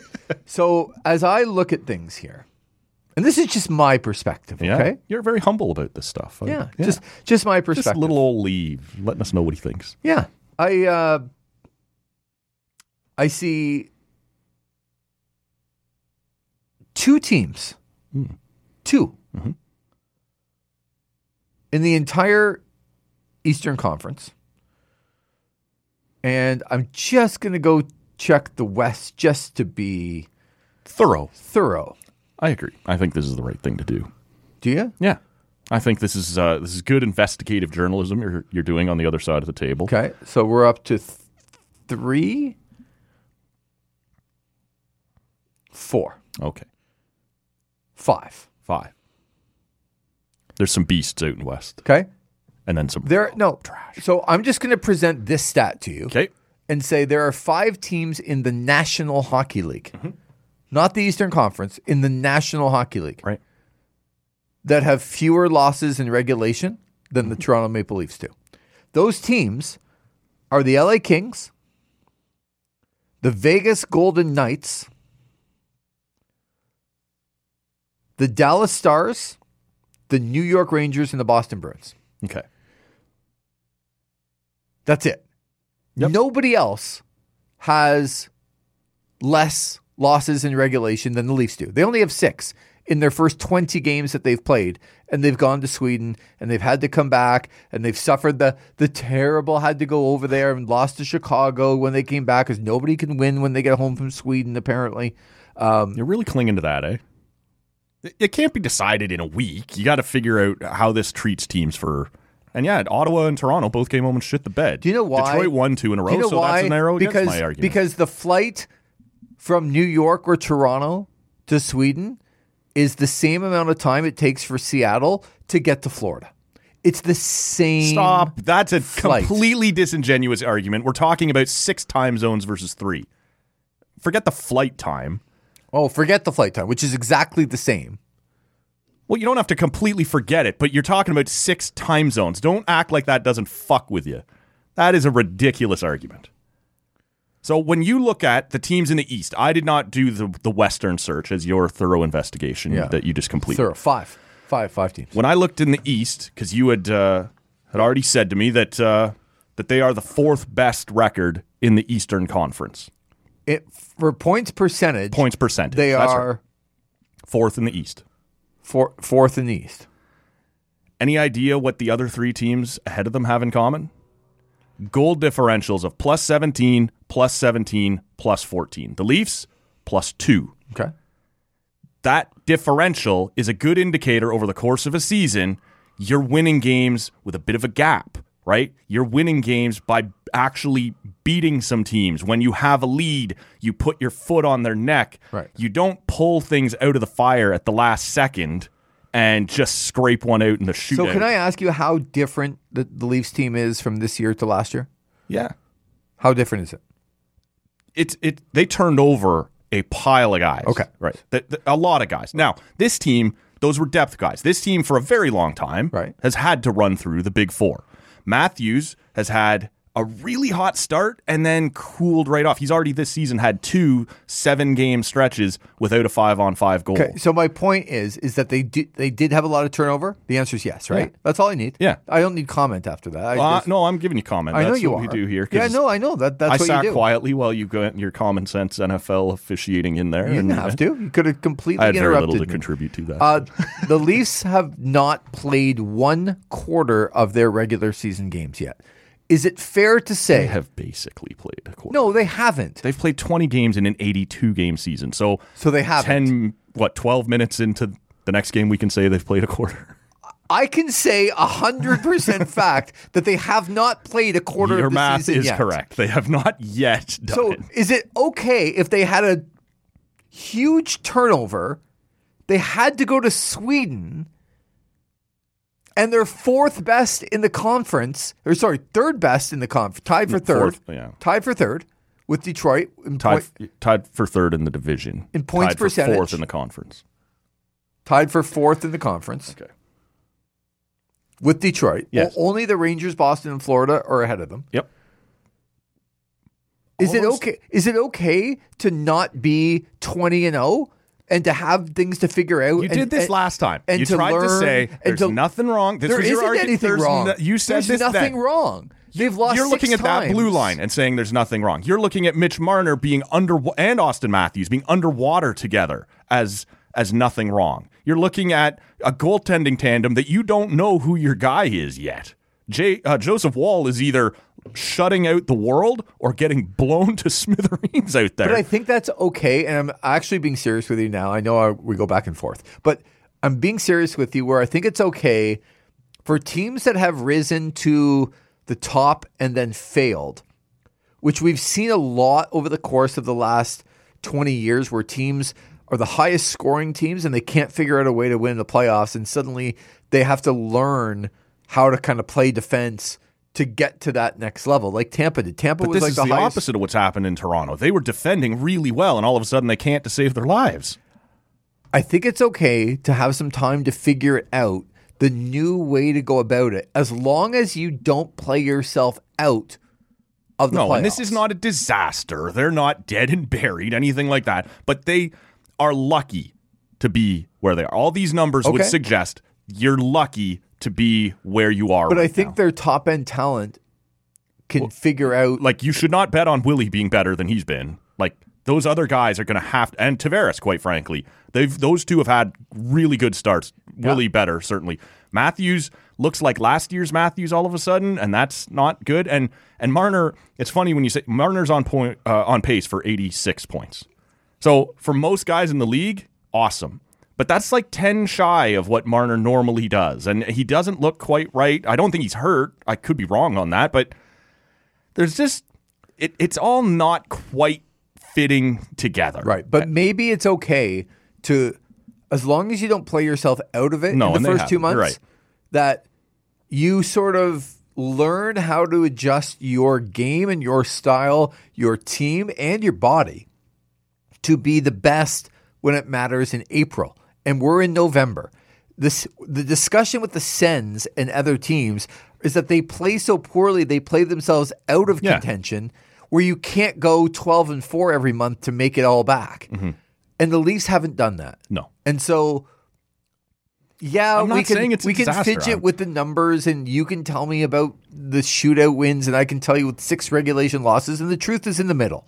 But if you haven't played yourself out of it, and you've had a bunch of turnover and you've had a massive trip, I think they're okay, and I think they're going to be so able to get better. Acknowledging the massive trip having an impact on teams. That's that's good to know. We'll uh, we'll keep an eye on. Well, that. yeah, the Leafs were able to win when they came back. They didn't. They lost two in a row. They beat the Florida Panthers after the... dropping two in a row to very mediocre teams. Detroit's the only team who's come, like Minnesota came back and went, oh my God, and fired their coach. Like, yeah. It's not gone well for uh, anyone but Detroit. And and so we'll see. Uh, we'll keep an eye on that. On Saturday night, I know what you were keeping an eye on. Survivor Series, main event. We get the return of Randy Orton, which was teased.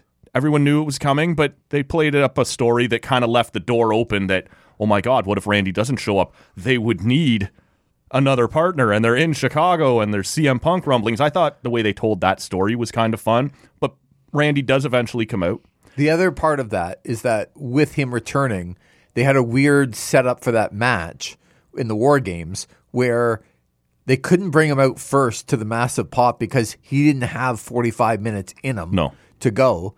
And if he wasn't first, they were going to have to put him in a cage to sit there and wait, which I thought would have been a really dumb idea. Would have killed the excitement of his return right. to have him just they standing almost, around. They, they, they put themselves in this box yeah. of like, okay, he's going to come back, but how are he's we going to do show it? Up late. We, yeah, we first day back to work. We can't, we can't bring him out right away because we're going to blow him up and he's going to look bad. Yeah, or we're going to put him in a cage for a half an hour as soon as he comes out, which is like, I'm back, guys. Buzzkill. And then sit. I'll, do, I'll be over here. Sit in a cage. Yeah. So they, they boxed themselves in, but they also had another plan. That's true.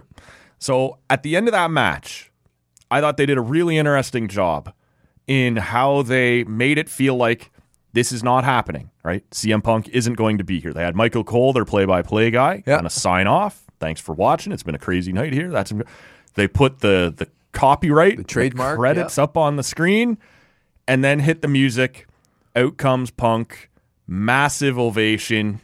It had been sort of split earlier on in the night when those chants would start. Some people would boo.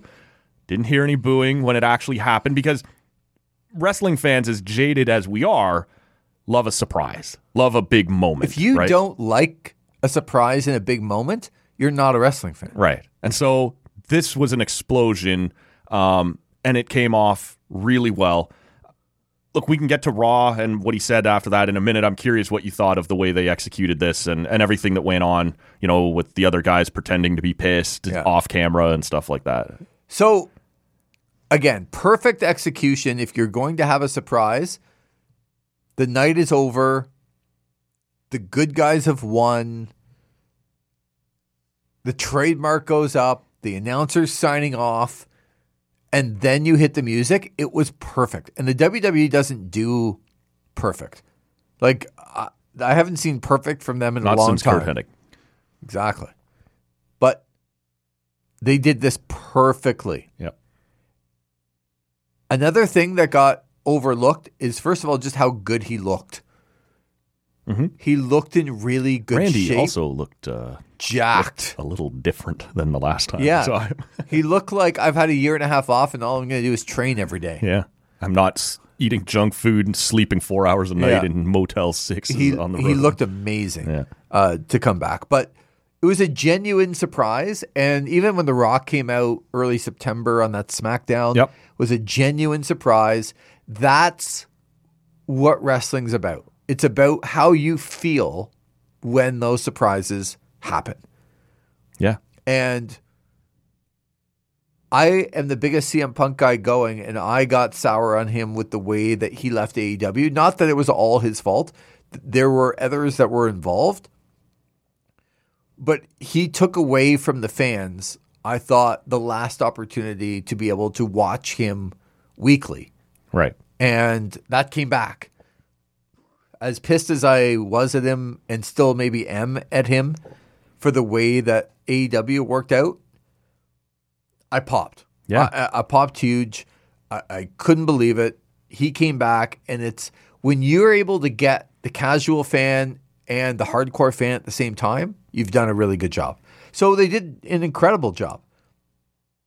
And then Monday, oh, sorry, I did want to get to, so Seth Rollins, who's yeah. a good guy. So we should set the table here, though. On the T V, for people who didn't watch this or aren't huge wrestling fans, Punk is there posing, his music's playing, he's up on the stage, he's not down in the ring. And the W W E kept their cameras there.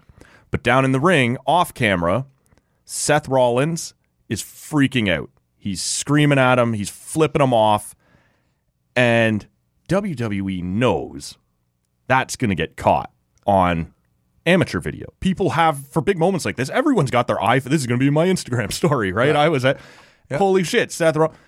Even if they didn't count on that, they could have had two or three of their own guys just Which I'm sure in the they crowd did. With iPhones again, but it's not, pr- they make it feel more organic. Yeah. They yeah. make it feel more real so, by not putting it on T V, but knowing it's going to get out there. Seth Rollins, again, is a good guy in mm-hmm. wrestling, yeah. and another good guy in C M Punk was coming out.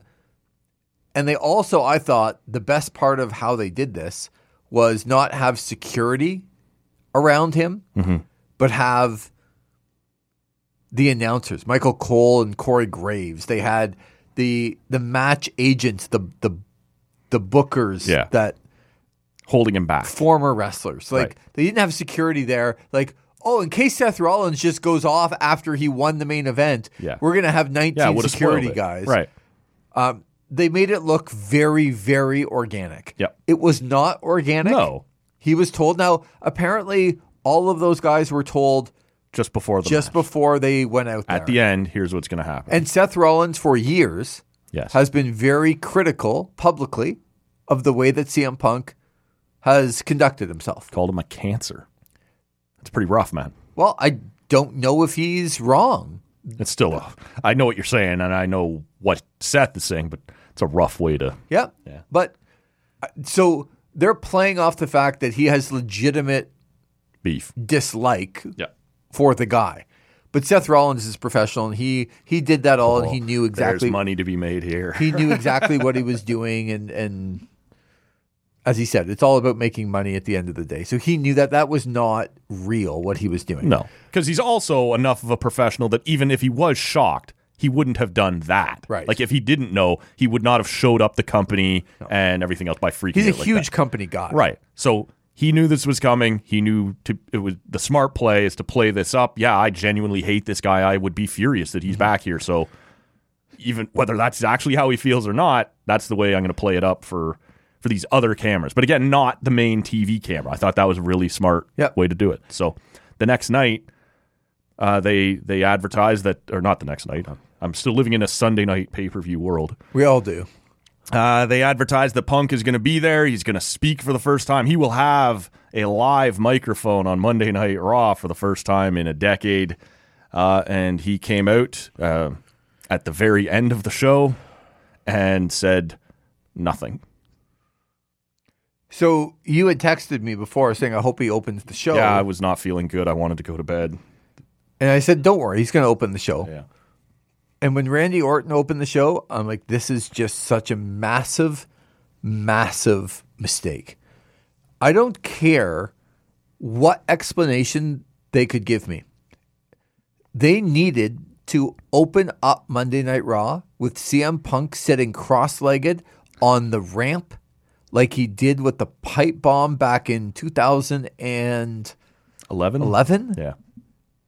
So you're talking about twelve years ago, he needed to be sitting mm-hmm. on the ramp, cross-legged, the same way.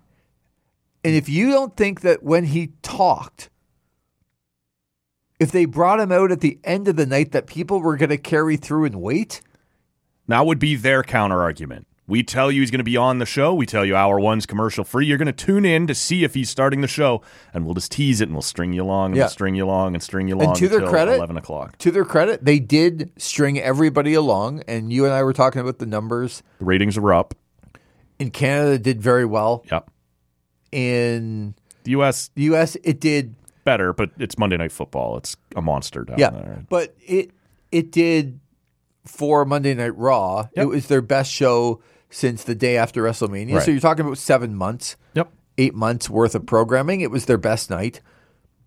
It was an absolutely horrific three hours of television before he got there. And he didn't really... He didn't save it. Do or say anything that... So I'm home. So they they actually, Ugh, for a hardcore fan like me...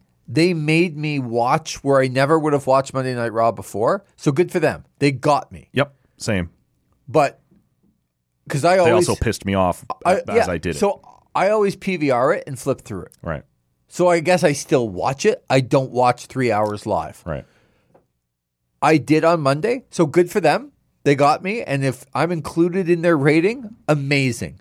They but also pissed me they off. They burned me. Yeah. And they make me not want to watch. Right.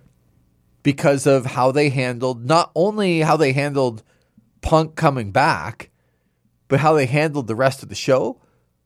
That would that gives me no trust, no faith that next Monday or anytime else, I want to tune back in live and sit there for three hours while C M Punk comes out. Yeah. I just don't want to. Yeah. And the fact that we don't need to get It'll too far into wrestling, but Dominic Mysterio was in your main event. Just stop.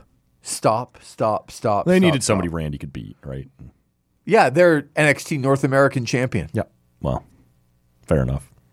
I, I just so when he when he does come out, it's a it's the most bland W W E pro. Yep. I'm happy to be home. These are family. Everybody's happy to see me. And they go, well, almost everybody. And earlier on, Seth Rollins had cut a promo that goes, "I'm not even going to talk about that hypocrite." So this is obviously where they're going. Mm-hmm. It'll be Seth versus Punk at some point, but.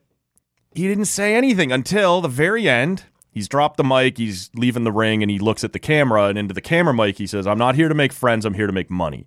Which, that's fine, but it's not really a babyface thing to say.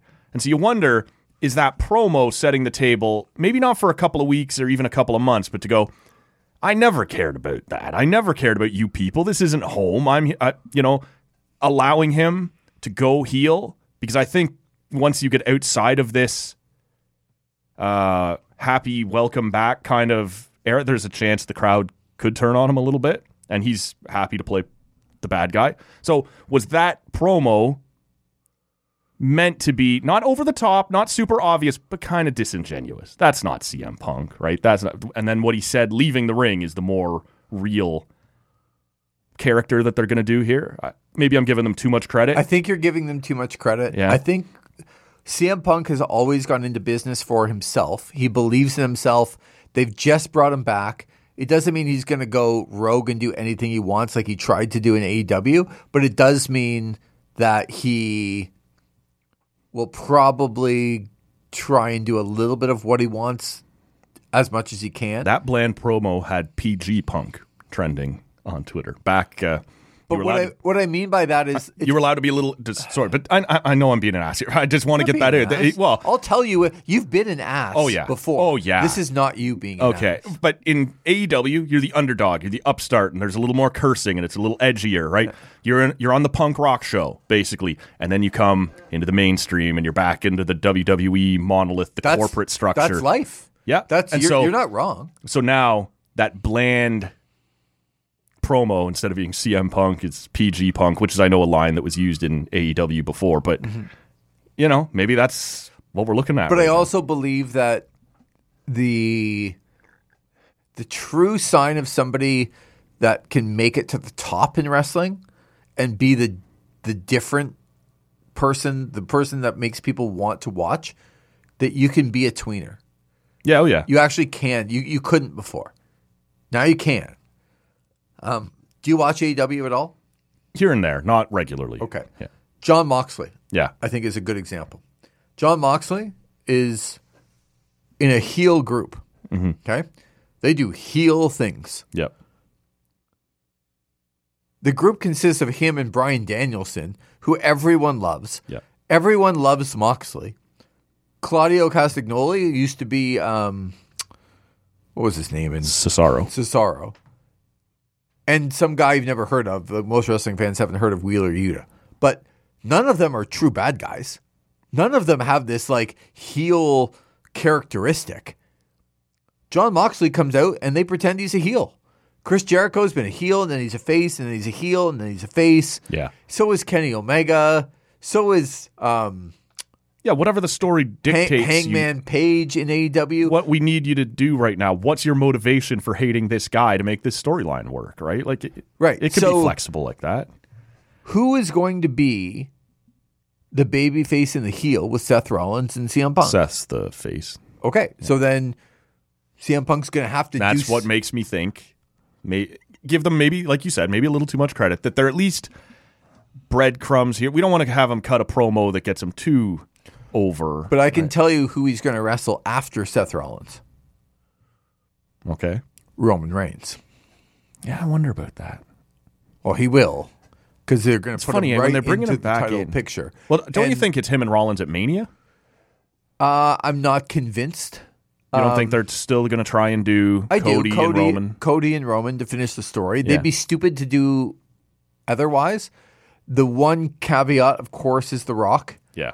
And I don't know what The Rock is doing. And if The Rock wants to be there, the W W E will say, sorry, Cody. Cody, you're going to finish your story, but it ain't going to be now. Yeah. See you at SummerSlam, bud. Yeah.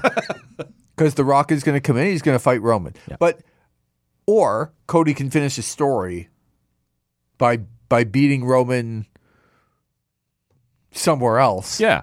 And then you can have The Rock and Roman not for the title, which I actually think they should do. It's probably better. Because... Yeah, because yeah. The Rock's never winning the title. No. So put the title on Cody, but have have a bunch of tweeners. Like, there are some people I think if that, you have Punk go heel, he and Cody could do some interesting business. They have a history there. That's people would believe. And yeah, so. But not as big of a history as people think. They didn't cross over in A E W. So they no, know. No, but they're it, clearly no fans of each other. Yeah, they know each other, but they don't have like a a, a crazy back history. Yeah. C M Punk's got a big history, but I think that the whole people are listening to this, they don't care about the wrestling talk. Yeah. They're what I'm saying is that to be that ultimate, like John Cena mm-hmm. was hated by the hardcore fan. Yep. And loved by the casual, by the casual fan. Yep. And he made his living in the middle. Yeah, that half cheer, half boo. Yeah. And when you're out there and half the people are going, let's go Cena, Cena sucks. Let's go Cena, Cena sucks. Well, that's happening to Punk. It happened to him in A E W, and I guarantee you it's going to happen to him in the W W E. And that sometimes is even better than being – because people care. When you come out, this is it. When you come out, do people care? Right. Do they? Whether they cheer or they boo, fine. As long as it's not crickets, as long as it's not, as long as it's not indifference, right? Like, you can, as long as you make people care, doesn't matter what. And side he had of the it. most watched show on Monday Night Raw in eight months. He had yep. Raw rocket up the Canadian ratings. Yep. So people still care about C M Punk, and that is the point of why we're talking about this. So last thing on it before we quickly, uh, or just quickly before we move off it, is is this going to work? Does he piss somebody off and flame out in four or five months again, or is he going to have a successful run here? Well, it's thought, apparently a multi-year contract I, he's signed. Yeah, which...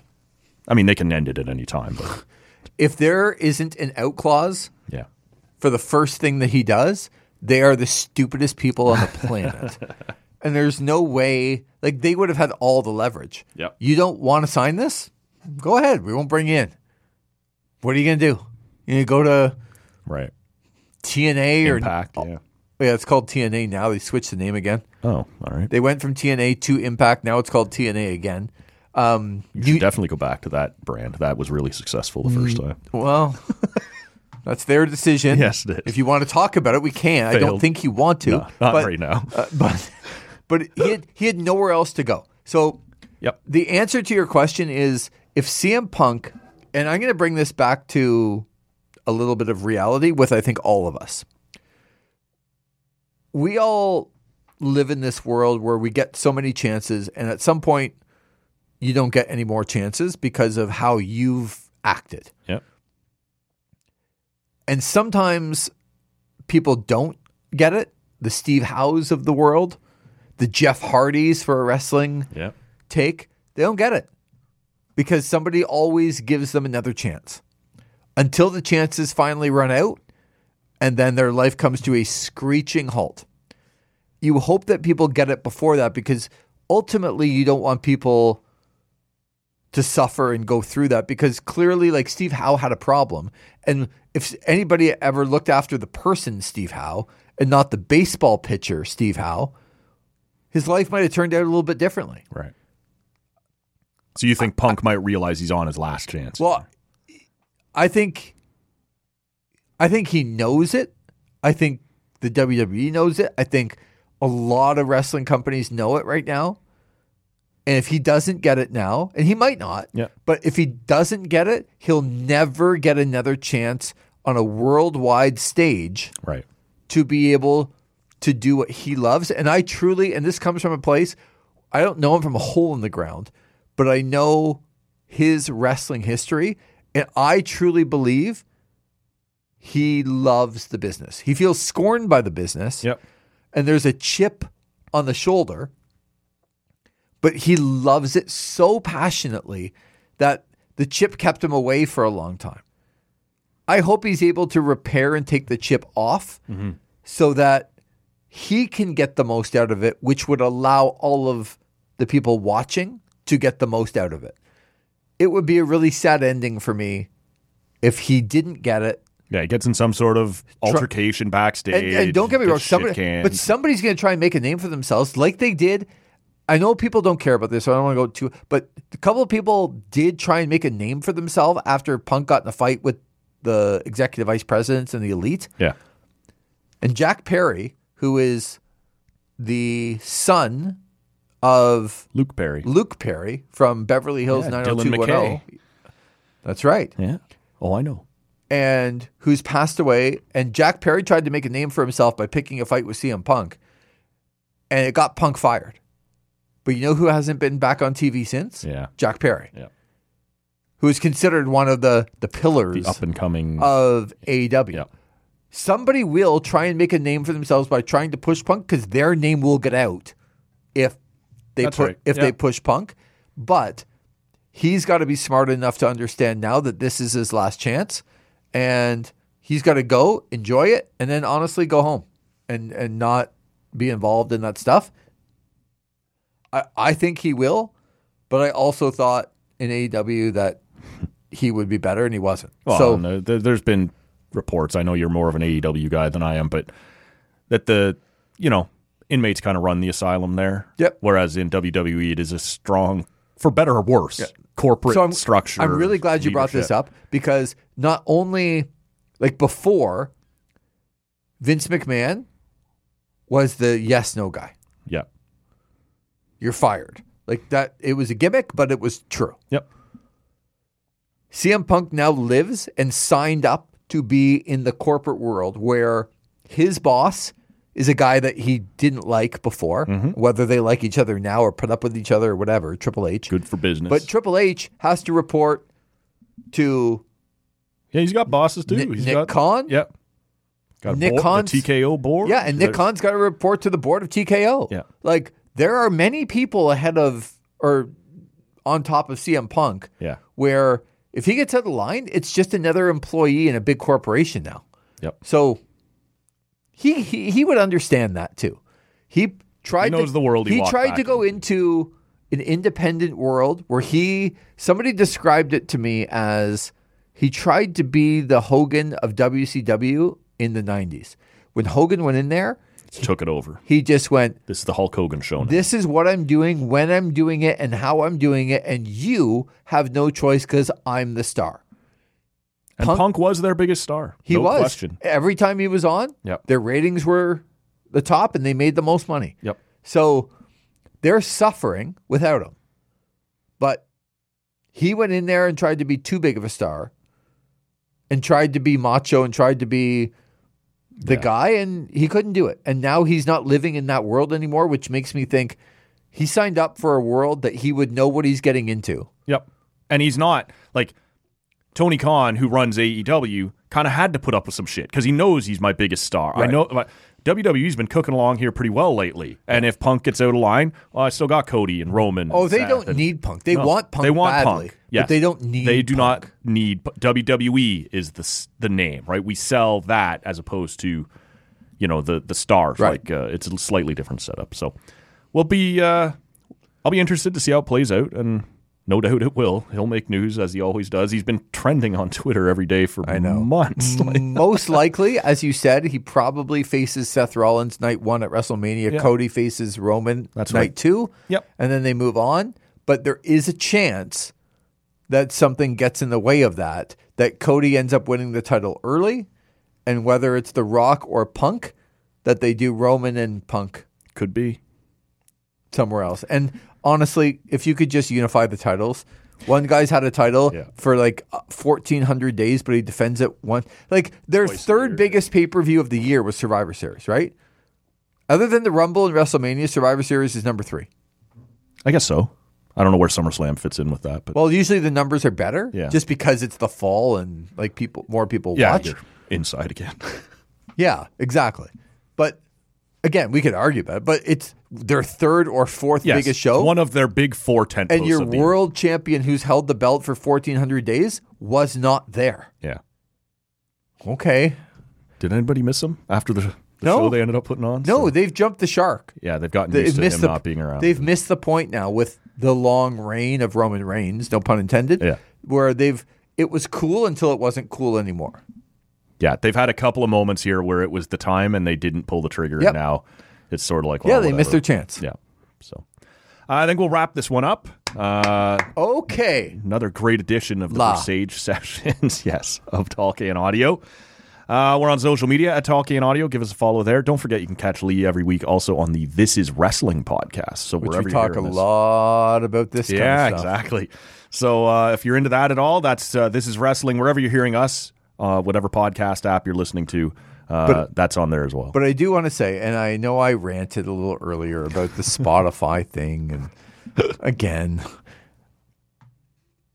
I don't do this kind of stuff, but my co-host, Zach McEwen, mm-hmm. who uh, you're going to have on at some point. Yeah, we tried this week, and I was a little... Yeah, but you'll yeah. have him on at some Yeah, point. one hundred percent. So he informed me of the most listened to...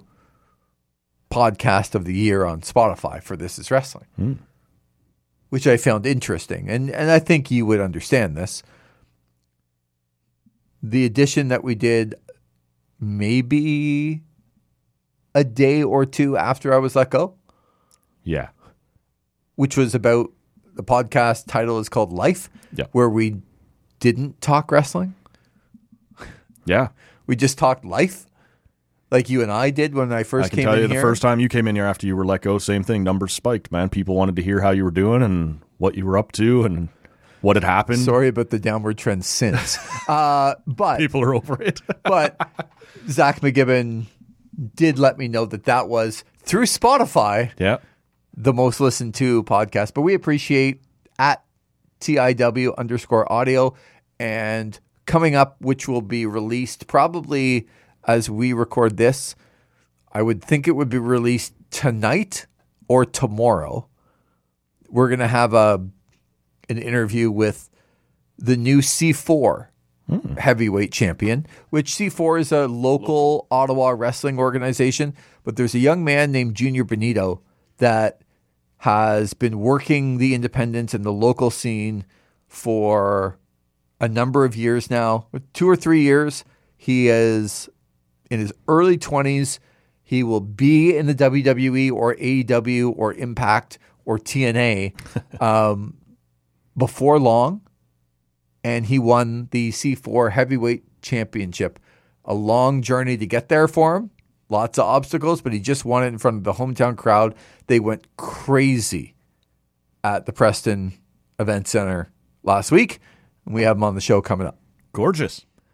Coming up on this show, the pigeon, Graham Creech, finally uh, returns to the podcast oh, on Friday morning. It's about flipping time. Honestly. Guy's been ducking us. He better be, you know what? Just hold the standards high. I want him to bring good beers. I want him to talk. He's a good beer guy. Yep. I'll give him that. Yep. So hold him to those standards and push him. Yeah. Well, we're looking forward to him, man, because he's he ducked me a couple of times here. He used I, to come and do the U F C shows with me and Brenda. I'm looking forward to that. He's got kids. He's got a wife. Oh, not got a real life. Yeah. You know what my favorite part is? Is he always says that until it's like two this, in the morning. Yeah, this call at like eleven or midnight is like, come out and have some drinks with us, man. Like, what happened to your wife and kids and all that kind of stuff, creature? Yeah. Yeah. So we're going to call him out here. But he went to that, I think he was at the Pats-Giants game. Yeah, he was down in New York. Yeah. Uh, by the way, the one that Tommy DeVito cost me my Survivor Bowl. Tommy DeVito! You're a loser! You scored ten points at home! You're a loser! But why I picked Bill Belichick and Mac Jones and Bailey Zappi? Because I didn't have any teams left and I thought, Tommy DeVito, you suck? I guess it's on me. That's how we'll uh, end this episode of Tall Can Audio. For Lever's Age, my name's Matt Robinson. We'll see you next time. I am unhappy with the confusing and at times confrontational nature of that meeting. I wanted it to go better. I wanted it!